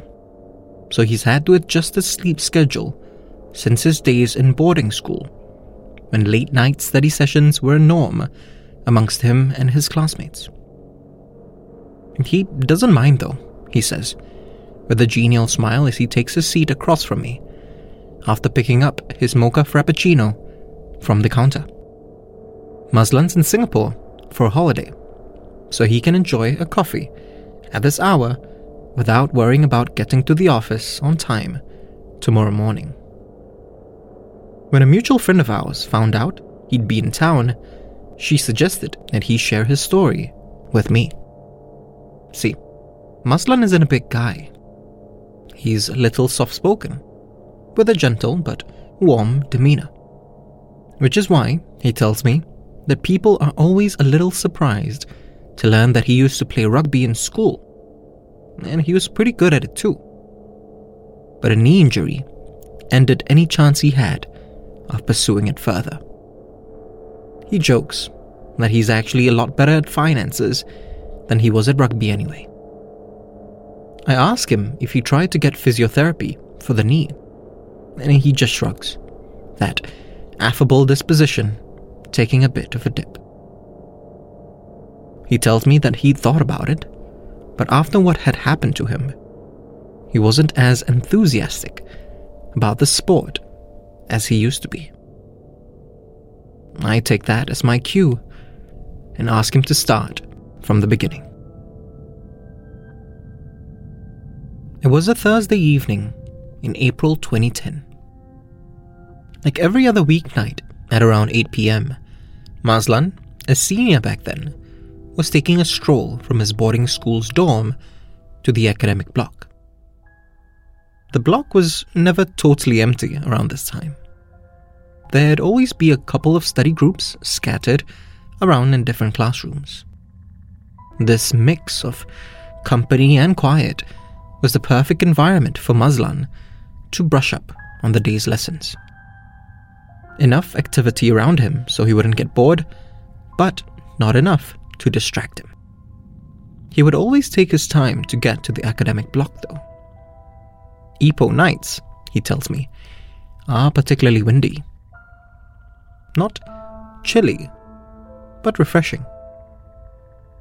He chuckles and says that these evening strolls are probably why he's such a night owl in the first place. As Mazlan reached the block, he saw that the lights were on in only 4 of the 22 classrooms, a lot fewer than usual. He thought nothing of it at the time and made his way to one of these rooms on the second floor, where he found his friends Amran and Ishak. The pair wordlessly waved to Mazlan as he entered.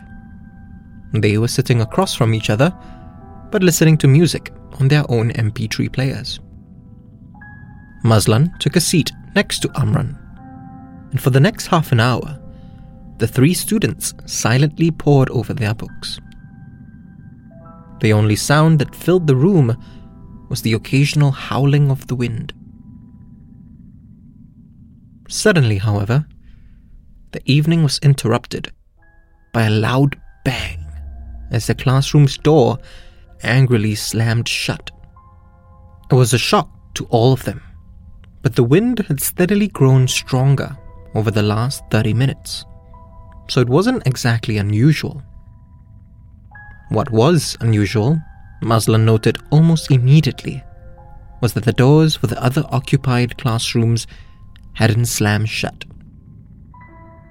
He shrugged it off, but just as he tried to get back to his books, he heard a strange, steady, clacking sound, like metal and concrete. Strange, but also familiar. He tapped Amran on the shoulder. The other boy pulled out his earphones and asked Mazlan what was up. "Can you hear that?" Mazlan asked, but Amran had no idea what he was talking about. Not wanting to be left out of the conversation, Ishak pulled out his earphones too. When Mazlan asked him if he heard that clacking sound, The other boy shook his head, looking more confused than concerned. Maslan, on the other hand, was starting to worry, if for no other reason than for his own sanity. He tried to be logical about it, convincing himself that he must have been much more tired than he thought. The faculty had always been pretty lax about when the boys needed to be in bed, so Maslan was used to studying well past midnight. All those late nights must have finally taken a toll on him, he reasoned. Convinced that he wasn't going to be able to focus anymore, Maslan packed his books, wordlessly waved goodbye to his friends, and headed back to the dorms. That clacking sound, thankfully, did not follow him. Not at first, anyway. The stronger winds, Maslan soon realized, were clearly a precursor to heavy rain, so he decided to take another sheltered route back to the dorms. As he neared the dorms, however, that clacking sound returned, louder than before. It seemed to be coming from behind him and getting closer every second. More annoyed than scared now, Maslan spun around and discovered why the noise sounded so familiar. Another student in rugby gear was jogging towards his direction, the metal cleats on the player's shoes striking the concrete path with each step. Clack, clack, clack. Maslan let out a sigh of relief and almost wanted to laugh. The student wasn't someone that he knew. Probably a junior, he thought. There was something a little off about the student, though. Something that Maslan couldn't quite place. Something about his neck. But before Maslan could figure it out, the student had turned a corner and was out of sight. Maslan shook off the thought and looked around to get his bearings. As expected, it had started to rain, but he could just about make out that the building in front of him was the infirmary. Maslan says that, in retrospect, it's amazing how easily he shrugged off the inconsistencies and strangeness of that night. What was a lone rugby player doing there? He chuckles, mirthlessly. Why did I hear that sound earlier, but Amran and Isha didn't? I tell him that's a pretty common coping mechanism. That, a lot of times, people try not to see what's clearly in front of them. He shakes his head, still chastising himself for not realizing sooner. The following afternoon, during lunch, Maslan asked some of his other classmates why they weren't around for an evening study session the night before. Everyone at the cafeteria table stopped what they were doing suddenly and glared at him. Yesterday was the anniversary, his friend Asha said, staring at Maslan like he should have known better. And he should have. It was the first story that every student heard from their seniors on their first day of school. Exactly 13 years ago to the day, the rugby team at the time was practicing in the rain. A rugger had been tackled a little too hard. He landed wrong, and his neck took the brunt of the impact. He was brought to the infirmary, where, while waiting for the ambulance, he asked for some water. Somehow, because of his injury, the water entered his trachea, and he choked to death. Since then, every year on that particular night, few students would dare to stay out late, for fear of seeing that rugged spirit roaming the grounds. Mazlan lets out a sigh and says that it was just bad luck that he hadn't been paying attention to what the date was. I point out that this incident clearly hasn't deterred him from enjoying late nights. He laughs, that affable demeanor finally returning, and says with genuine affection, "If you've ever experienced those wonderful windy Ipoh nights, you'd understand why."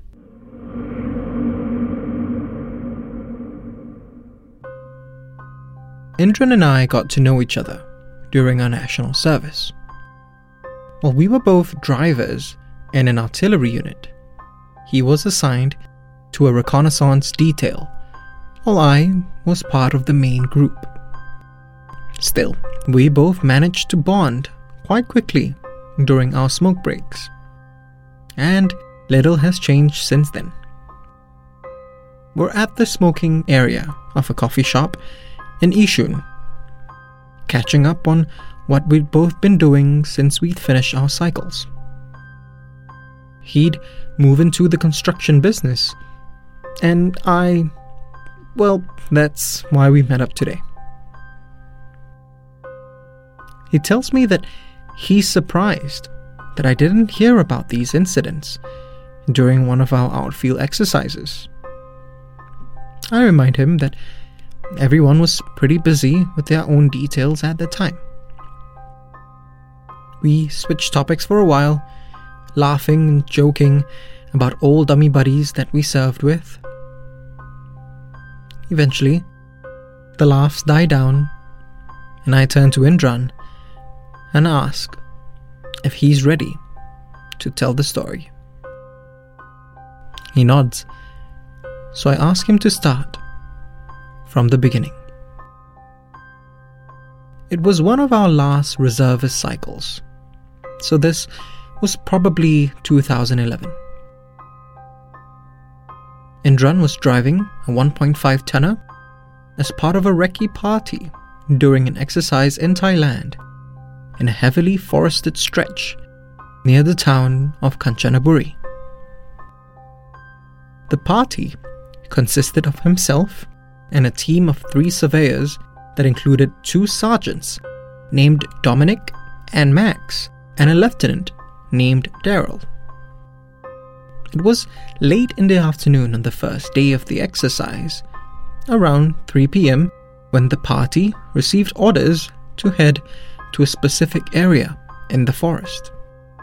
Judging by the 1.5 tonner's odometer, the ride hadn't been a particularly long one, but it felt like quite a distance to Indran and the 2 sergeants. When they arrived at the designated location, what caught their attention immediately was that it was across a small river from an abandoned resort. Its buildings' exteriors were clearly all bright yellow ones. Who knew how many years ago? But wear and tear over time had turned them into a gloomy shade of off-white, with hints of mossy green. As they alighted their vehicle, however, the party was suddenly hit by an unnatural chill. Indran figured it must have dipped to about 13 degrees Celsius. Just as suddenly, almost immediately after the drop in temperature, it started to rain. A light drizzle at first, that then quickly turned into a full-blown downpour. Later on, Indran and the sergeants would ask some of the Thai soldiers attached to their unit if they'd ever experienced that kind of weather before. They all gave the 3 men perplexed looks and shook their heads. Lieutenant Daryl ordered them to get back into the vehicle and for Indran to cross the river so that they could take shelter under the awning at the entrance of the resort's foyer. One of the sergeants, probably Max, told the lieutenant that that was against protocol, that the unit's commanding officer had specifically said not to enter any buildings while outfield. CO's not here, right?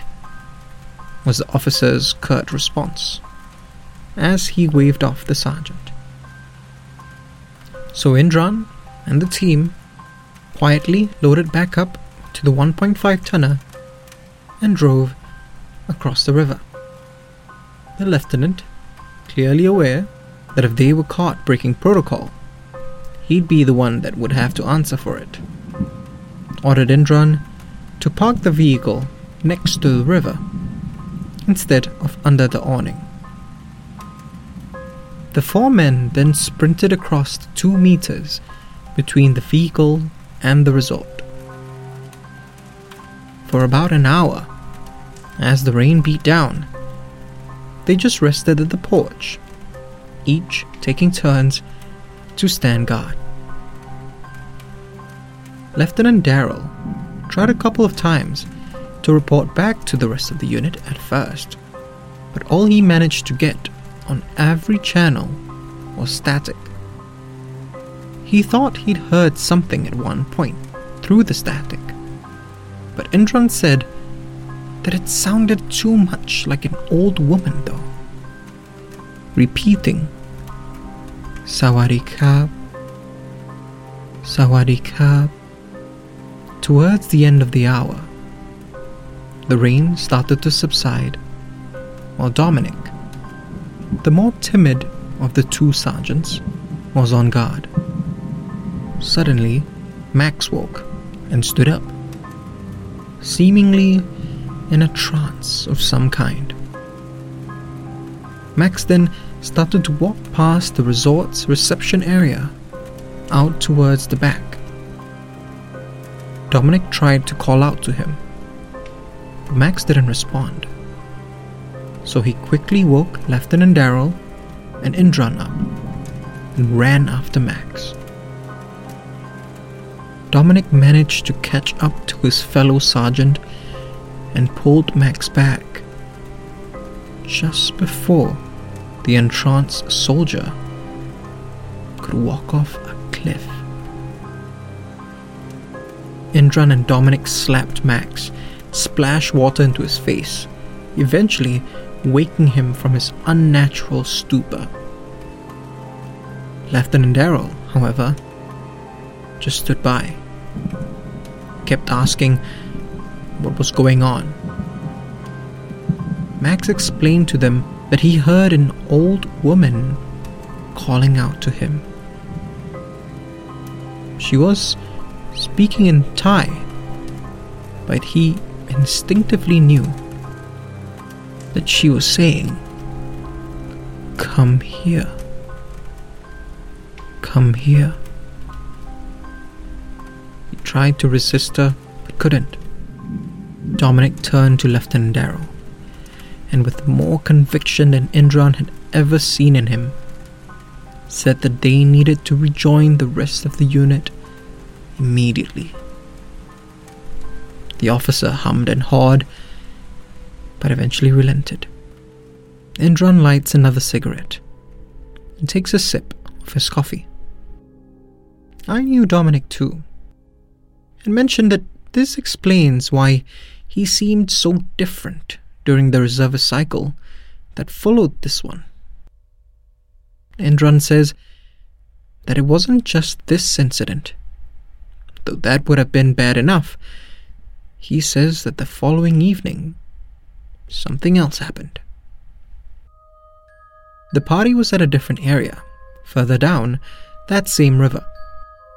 Their recce had gone off without a hitch, and they were going to head back to rejoin the rest of the unit.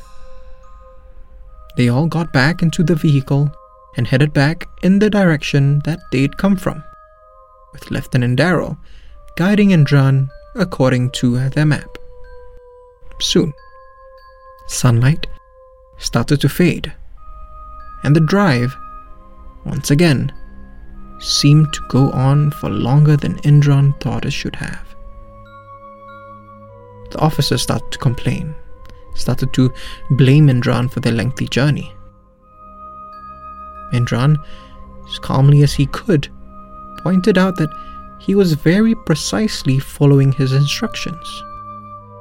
And besides, Indran added, they had driven along the river to get there, and they were driving back along it to return to the unit. There was no way they were lost. Lieutenant Daryl grumbled some more, then said that he wanted to stop for a rest. Indran advised against it, but Daryl insisted.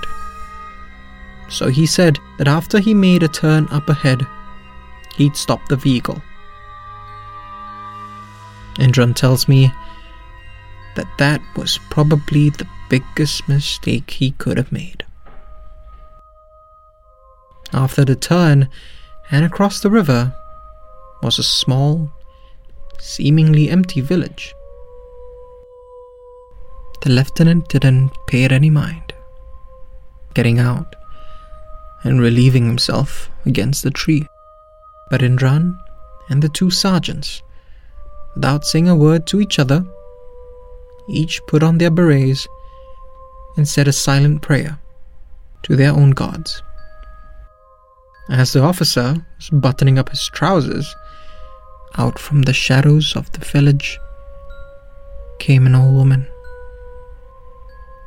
She didn't say anything, but Indran, Dominic, and Max all realized that they knew what she sounded like. Max, more so than the other two. The sergeant started shaking uncontrollably, and without taking his eyes off the old woman, climbed back into the vehicle. Dominic followed him, and again insisted that we get moving. The lieutenant wanted to argue, but saw the look on Max's face. Almost immediately, Indran and him scrambled back into the vehicle. See, it took them 30 minutes earlier to get to their recce area, but it took them 3 hours to get back to the unit. And through that whole ride, Lieutenant Daryl kept looking back over his shoulder. He seemed annoyed at first. As the ride continued, he started to grow quieter and quieter. Later on, Indran would overhear him telling another officer that something kept pulling his uniform, as if trying to yank him out of the vehicle. He thought it was the sergeants at first, but when he saw that Indran had tightly sealed the canopy of the 1.5-tonner, he realized that it was something else entirely. The commanding officer yelled at Daryl when they returned. He said that he sent out 2 Land Rovers to look for the party. The lieutenant tried to explain that they had followed the river back and that something wasn't right. The CO didn't believe him at first and said that the Land Rovers had followed the river in their search, so there's no way they could have missed them. When Indran and the sergeants chimed in and backed the officer up, the CO eyed all 4 men for a moment before calmly telling them to go grab their dinner and turn in for the rest of the night. The 4 of them never went out for another recce for the rest of the exercise. Indran tells me that while Max had changed since then, he wasn't crippled by what had happened. He pauses for a moment to light another cigarette. I ask him about Daryl. He smiles No one's seen him since we finished with service, he says. He tells me that he's heard rumors about him. Had a mental breakdown. His elderly parents look after him now. Keeps claiming something is coming for him. But those are just rumors, he tells me. I nod and lit my own cigarette without a word.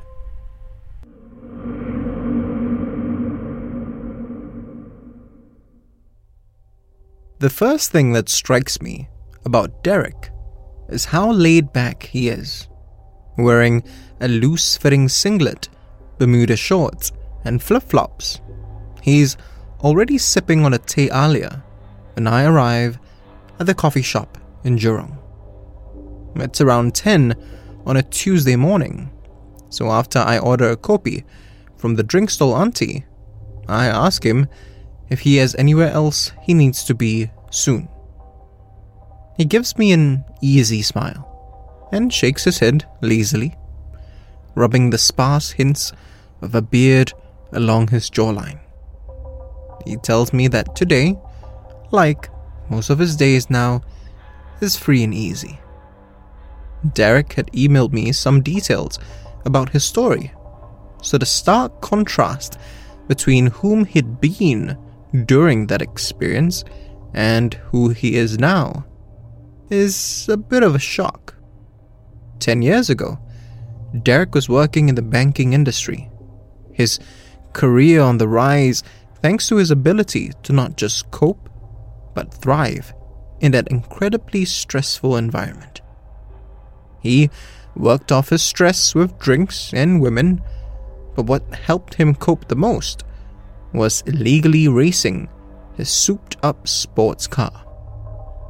He tells me that there have been more than a few crackdowns over the years, but back then, if you had enough cash, knew the right people, and were determined enough, you could still find these late-night races scattered across the island.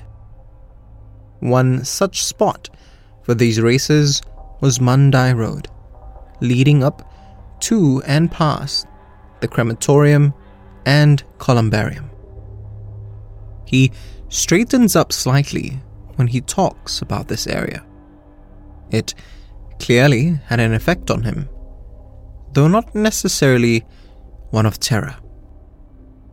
His tone gets a little more somber than before, as he says that it was one thing for him to be risking his life in pursuit of an adrenaline high, but what he regrets the most from that time was racing so close to such a solemn and hallowed place. Still, he tells me that it was on that stretch where he went from who he was to who he is now. I take that as my cue, pull out my recorder, and ask him to start from the beginning. Derek and his buddy Brandon would always check out the stretch they'd be racing down, preferably a day before the race itself, getting a feel of the area at a leisurely pace. After all, meant fewer surprises in the heat of the competition. Driving up and down Mandai Road that sunny Saturday afternoon, two things occurred to Derek. The first was that there were no sudden twists or turns, which meant that all the races would be on relatively equal footing. Good, he thought, grinning to himself. When no one had an advantage, when there weren't any odds-on favorites to win, that only meant that a competition would be a lot fiercer. And that was the kind of race that Derek loved the most. The other thing that occurred to him, however, was how many hearses he'd passed by. He knew the crematorium and columbarium were along this road, but it still surprised him. a nagging sense of discomfort gnawed at the back of his mind, but he brushed it off, choosing instead to focus on the excitement of the race ahead and the thrill of what he felt was his inevitable win. The racers all gathered the following night by 2 a.m. The race itself began soon after, starting near Sembawang Road and ending just before Woodlands Road.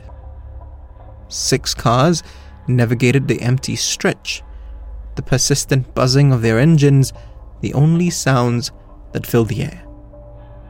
Of the 6, Derek's narrowly came in second, despite putting up what he describes as a hell of a fight. Sheepishly, he confesses that he didn't take it well. He yelled at the winner and accused him of cheating. He kicked some of the other cars and even spat at their drivers. Eventually, though, Brandon managed to pull him away, and the pair drove back down towards a section of the road with a clear view of Upper Salita Reservoir to cool off. There, they popped open the boot of Brandon's car and fished out a couple of bottles of beer. Sitting on the roadside barrier, Derek let off a tirade of curses and swears at no one in particular, punctuating his tantrum by flinging his emptied bottle into the reservoir's otherwise still waters. Spinning back around, he let off a mirthless laugh, but was stopped short by the sudden and weirdly silent appearance of a mostly emptied chartered bus, which was parked right beside their cars. The fluorescent lights in the vehicle had an unearthly glow and flickered unevenly. Its driver, an elderly Chinese man, eyed Derek and Brandon silently for a while. His expression was oddly blank. Derek, his rage fueled further by the booze, yelled at the man to mind his own business. Unlike Derek, however, Brandon immediately realized that there was something not quite right about this whole situation. He tried to calm Derek down, but Derek just kept spewing obscenities until the man slowly, deliberately, and very calmly alighted the bus. At that point, Derek tells me, even he began to grasp the strangeness of it all. Quietening down, but still eager for a fight, Derek glared at the man, who continued to stare right back, silently. Derek wasn't sure if it was a trick of the light or just his imagination, but he could have sworn the man was engulfed in a glow similar to that of the fluorescent lights in his bus. Finally, the man spoke. "Why are you here?" he said, plainly. Before Derek or Brandon could respond, he continued, "It's very late. Don't stay here." He paused for a second, then added, with a slight smile and an ominous gleam in his eye, "You're disturbing people." The man's tone was monotonous, nothing particularly threatening about it. Yet at that moment, all Derek and Brandon wanted to do was to jump into their cars and drive away as quickly as possible.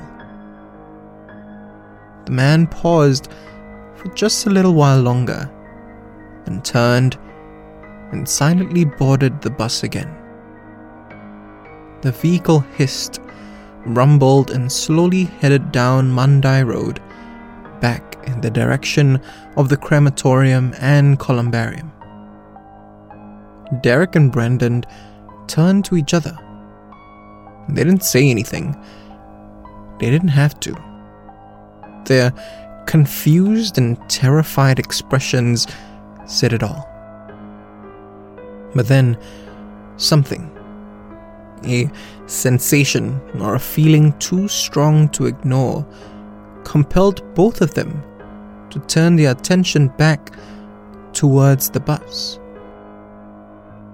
It still seemed empty. Then its lights flickered again. It suddenly was filled with people, all staring silently out the rear window at Derek and Brandon. The pair scrambled into their cars and sped back towards where the other racers were. As they approached Woodlands Road, however, Derek saw the flashing red and blue lights of police cars up ahead and panicked. He certainly didn't want to head back in the direction of the ghostly presence, but the very immediate threat of arrest frightened him a whole lot more. He executed a quick three-point turn and raced back the way he came. Soon, the lights of the police cars disappeared in his rearview mirror, but that didn't put him at ease, and it certainly didn't slow him down. Lost in the haze of his frenzied hysteria, it almost seemed like nothing could get him to take his foot off the gas. But then, he lost control of his car. "I crashed into this massive tree," Derek says. His demeanor remains as relaxed as before, but he sounds almost like he's chastising himself. He continues, "And I bet you can guess where that tree was, can't you?" "Right in front of the crematorium and columbarium," I venture. He smiles, that easy smile, and clicks a finger gun in my direction. After he was discharged from the hospital, he went through a whole legal battle that he says, without a hint of sarcasm, thankfully ended with him losing only his entire career. He took a couple of odd jobs after, but he wasn't too worried. He still had a decent chunk of change stashed away from his time in banking. And of course, he stopped racing altogether. I ask whether it had more to do with the accident or with the apparition he saw. He says that some part of him knew he was done racing that afternoon when he was checking out the road, when that nagging discomfort gnawed at the back of his mind. Something inside of him, a voice in his head, was trying to tell him that he shouldn't be there. At first, I thought it meant that I shouldn't have been at Mandai Road specifically, he says with a chuckle. What I think it actually was, though, was a warning that I needed to get out of that whole place in my life. He takes a sudden shift in our conversation and asks if I want another drink. I shrug and tell him that I wouldn't mind another kopi, and as I'm about to call the drink stall auntie over, he stops me, stands up, and offers to order it for me instead. Before he heads over to the stall, however, he turns to me and says, "I didn't listen to that voice in my head, that warning." He pauses, then adds as he limps away, "But I found another way to get its message across."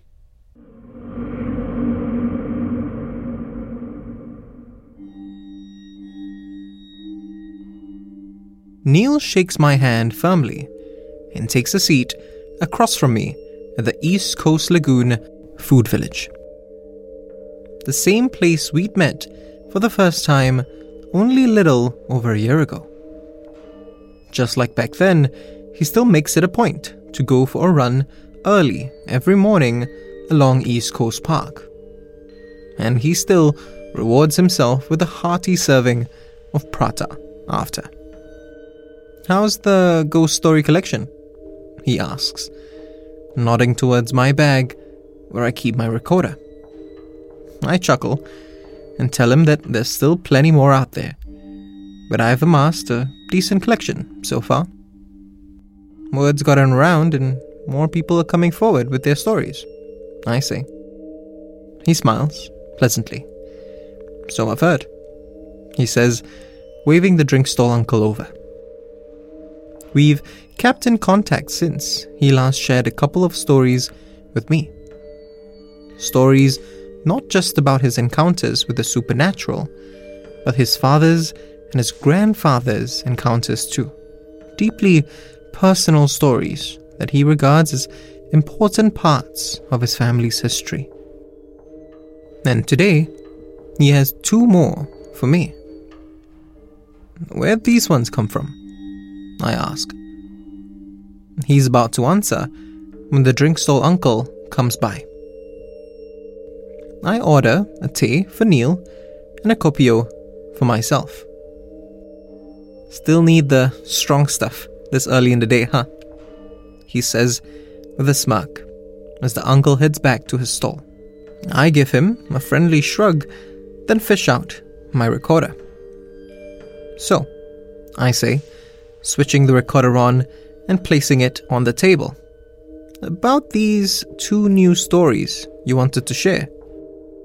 "Ah, yes," Neil says, dipping a piece of prata into a saucer of fish curry. "Well, remember how I told you that my dad had a few more accounts from the 70s after my late uncle Terence moved out of that Frankel Avenue place?" I nod. "Well," he says, "Dad didn't really want me sharing them last time. They're about Terence, so he felt like they weren't his to share, you know? But he's heard more and more of his friends mention you. The collector of ghost stories. That's what they're calling you now, by the way." I can't begin to imagine what my reaction must look like. But Neil starts laughing. "Don't worry, it's a good thing," he says. "People trust you with their stories now. Which is why my dad finally changed his mind." "That's great," I say. "I'll try, as always, to be as respectful as I can. Now, if you're ready, perhaps you can..." Neil interrupts me, with a raised hand and that pleasant smile again. I know, he says with a chuckle. "Perhaps I can start from the beginning." Neil's uncle Terence had signed up with the police force around the mid-70s. Back then, the training academy was located around Bukit Brown Cemetery, near Onraet Road, an area famous for its unexplained sightings. Terence, however, already had quite a bit of experience with the supernatural, so while his fellow cadets traded stories, he was content with focusing on his training.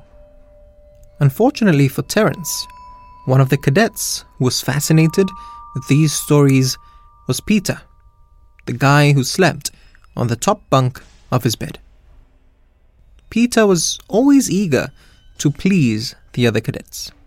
He helped them to clean up their quarters while everyone else lazed around. When a couple of the other cadets jokingly asked him to polish their shoes, he eagerly jumped at the chance. He'd even covered for a few of them when they snuck out one night, then happily faced disciplinary action while everyone else got away scot-free. So, when some of the other cadets dared Peter to spend the night in the sole toilet shared by the barracks in the neighbouring building, of course, his immediate response was, "I'll do it." This toilet, located squarely between the two barracks, was supposedly haunted, though no one could agree on what the legend behind it was. Some said a cadet killed himself there. Others claim that's where demonic rituals were conducted. Terence had a feeling that all of these rumors were just that, rumors. But he also had an uneasy feeling about that toilet. He pulled Peter aside and told him that he didn't have to do this. Peter, however, said that it was fine. "I'm not scared," Peter told Terence confidently. Terence tried to tell him that wasn't the point, but Peter was already swept up in the cheers and whoops of his fellow cadets. And that night, Peter took his pillow, blanket, and a towel and slept on the toilet floor with the door shut. The next morning, he returned to the barracks, a triumphant hero, bathing in the disingenuous praise of his fellow cadets. As happy as Peter felt, though, Terence could tell something wasn't right. All that day, he kept a closer watch on Peter, but nothing seemed to be out of the ordinary. He still let the other cadets take advantage of him. He still tried too hard to fit in. He still, sadly, was an outsider, without even realizing it. That night, however, at around 3 a.m., Terence was awoken by the bunk bed shaking. Slightly at first, then furiously. Confused, but mostly just sleepy and annoyed, Terence mumbled something along the lines of "Stop it, I'm gonna slap you," then tried to get back to sleep. But then Peter started to whimper, and that caught Terence's attention. Because it wasn't sadness that he heard in those silent cries, it was terror. Terence climbed out of his bed and stood up. Peter was sitting at the foot of the top bunk, his eyes locked on the window at the other end. Terence followed his line of sight. At first, he couldn't see anything. The forested areas surrounding the barracks bathed in pitch-black darkness. But then, something flew by the window. It moved too quickly, but Terence knew what he saw. Still, he kept his eyes locked on the window. He had to be absolutely sure. And then, there it was again.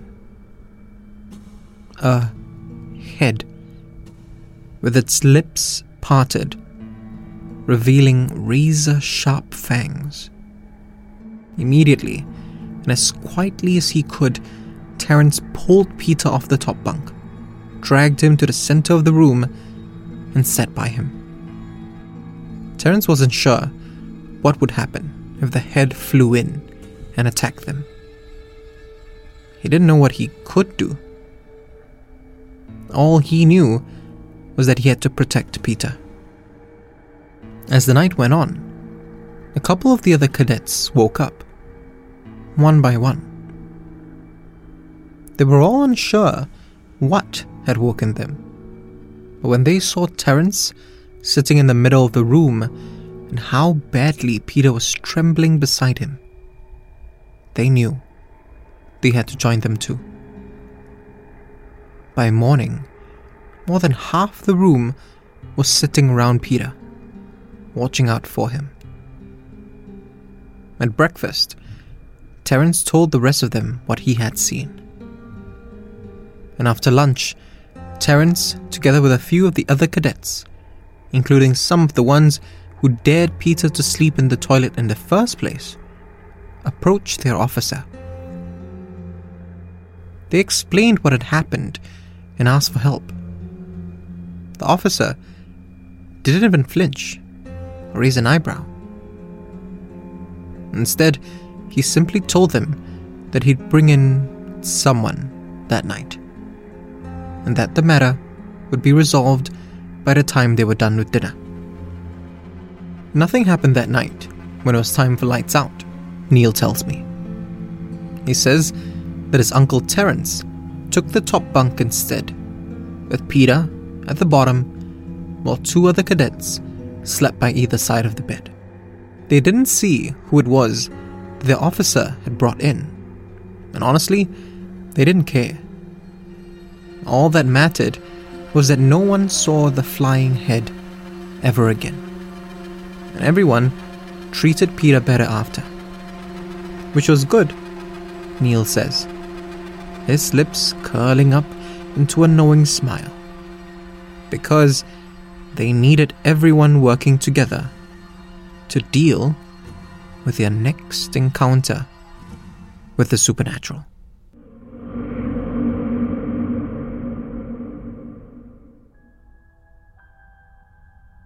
Neil orders the next run of drinks, another teh for himself and another kopio for me.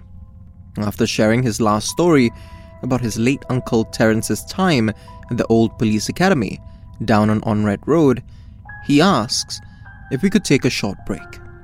I love these stories, but they can have a bit of an emotional toll sometimes, you know? He says, looking just a little warier, but still smiling pleasantly.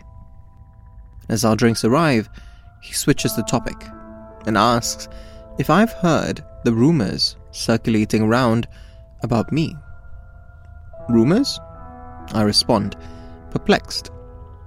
He laughs and says, I told you, you're getting quite the reputation, but no one really knows much about you. You're just the collector of ghost stories. I hesitantly ask what sort of rumors he's heard. He tells me that more than a few people think I'm either a ghost myself or an entity that's not of this world. Some people think you're just collecting these to make listicles, Neil says with a shrug. I ask him what listicles are, but he only responds with an even heartier laugh. Seemingly recovered from the toll of his last story, Neil says that he's ready to talk about Terence's other experience at Onraet Road. So I switch the recorder back on and ask him to start from the beginning. A month had passed since a ghostly apparition had terrorized Terence's bunkmate, Peter. In that time, Terence and his fellow cadets had started to focus, mostly, on their training again.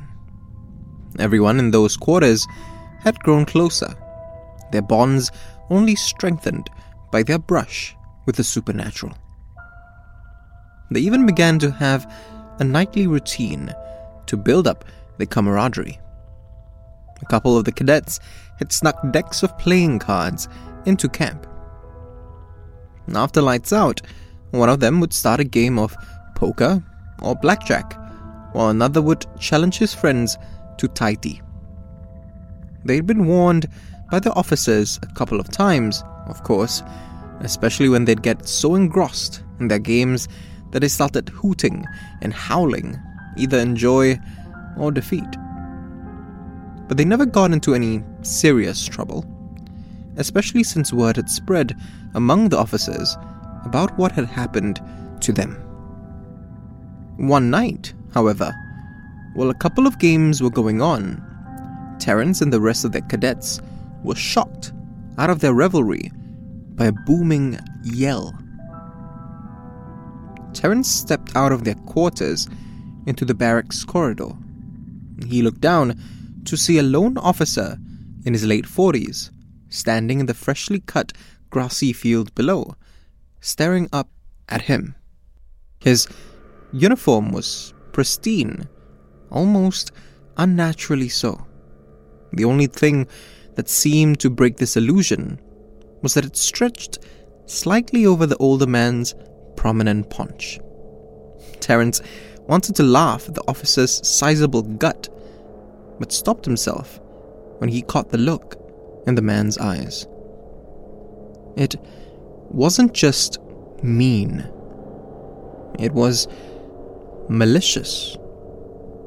Even evil, Neil tells me. The officer yelled out that it was well past lights out. Terence tried to tell him that he understood and they were all sorry, but the officer didn't seem interested in hearing him out. Instead, he started storming purposefully up the stairs of the barracks towards their quarters. Maybe it's because Terence couldn't hear another sound aside from the men's fast-approaching footsteps, not even the usually noisy crickets in the surrounding forests or the leaves of the trees rustling in the wind. Maybe it was just his imagination, but he could have sworn that every step the officer took, every clack of his shoes against the stairs' dull concrete, sounded as loud as thunder. Terence rushed back into their quarters. Something told him that he needed to not just close their door, but lock it. The other cadets asked him which officer it was, but Terence just shook his head. Wasn't any officer he'd seen before, and he wasn't even sure if it was human. And as soon as he locked the door, he heard someone or something bang against it. Unless he happened to be deceptively stronger than he seemed, the bang was louder and more forceful than anyone in the officer's physical state could manage. Whatever was outside their door demanded that they open up. Another bang, even louder than before. Some of the cadets tried to apologize, but they were only met with a guttural, almost beastly growling and more banging against the door. The thing that sounded like the officer demanded that they open up again, but its voice started to distort, almost like whatever it was had stopped trying to disguise its true nature. Terence, fearful that it would soon power its way in, braced himself against the door. And immediately, his bunkmate Peter leapt up and joined him, followed by more and more of the cadets. While some pushed back against the assault at the door, others cried out the windows for help.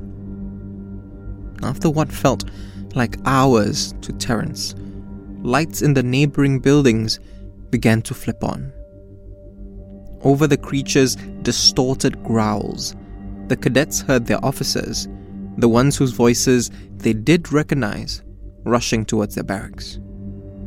The banging started to die down, and soon, whatever had been trying to get in had gone. But still, Terence, Peter, and the other cadets continued to brace themselves against the door. They didn't let up. Not until they heard the familiar voice of their commanding officer yell, "Bloody hell, what's going on here?" Neil tells me that even though Terence described the man perfectly to his officers, no one could identify who the would-be assailant was. I asked Neil if his officer called in the same person who had helped them deal with their previous encounter. They did, he says. But by that point, everyone figured it was safer to just move the cadets out to another barrack. And as far as Terence could tell, no more cadets occupied those quarters for the rest of his time at the academy.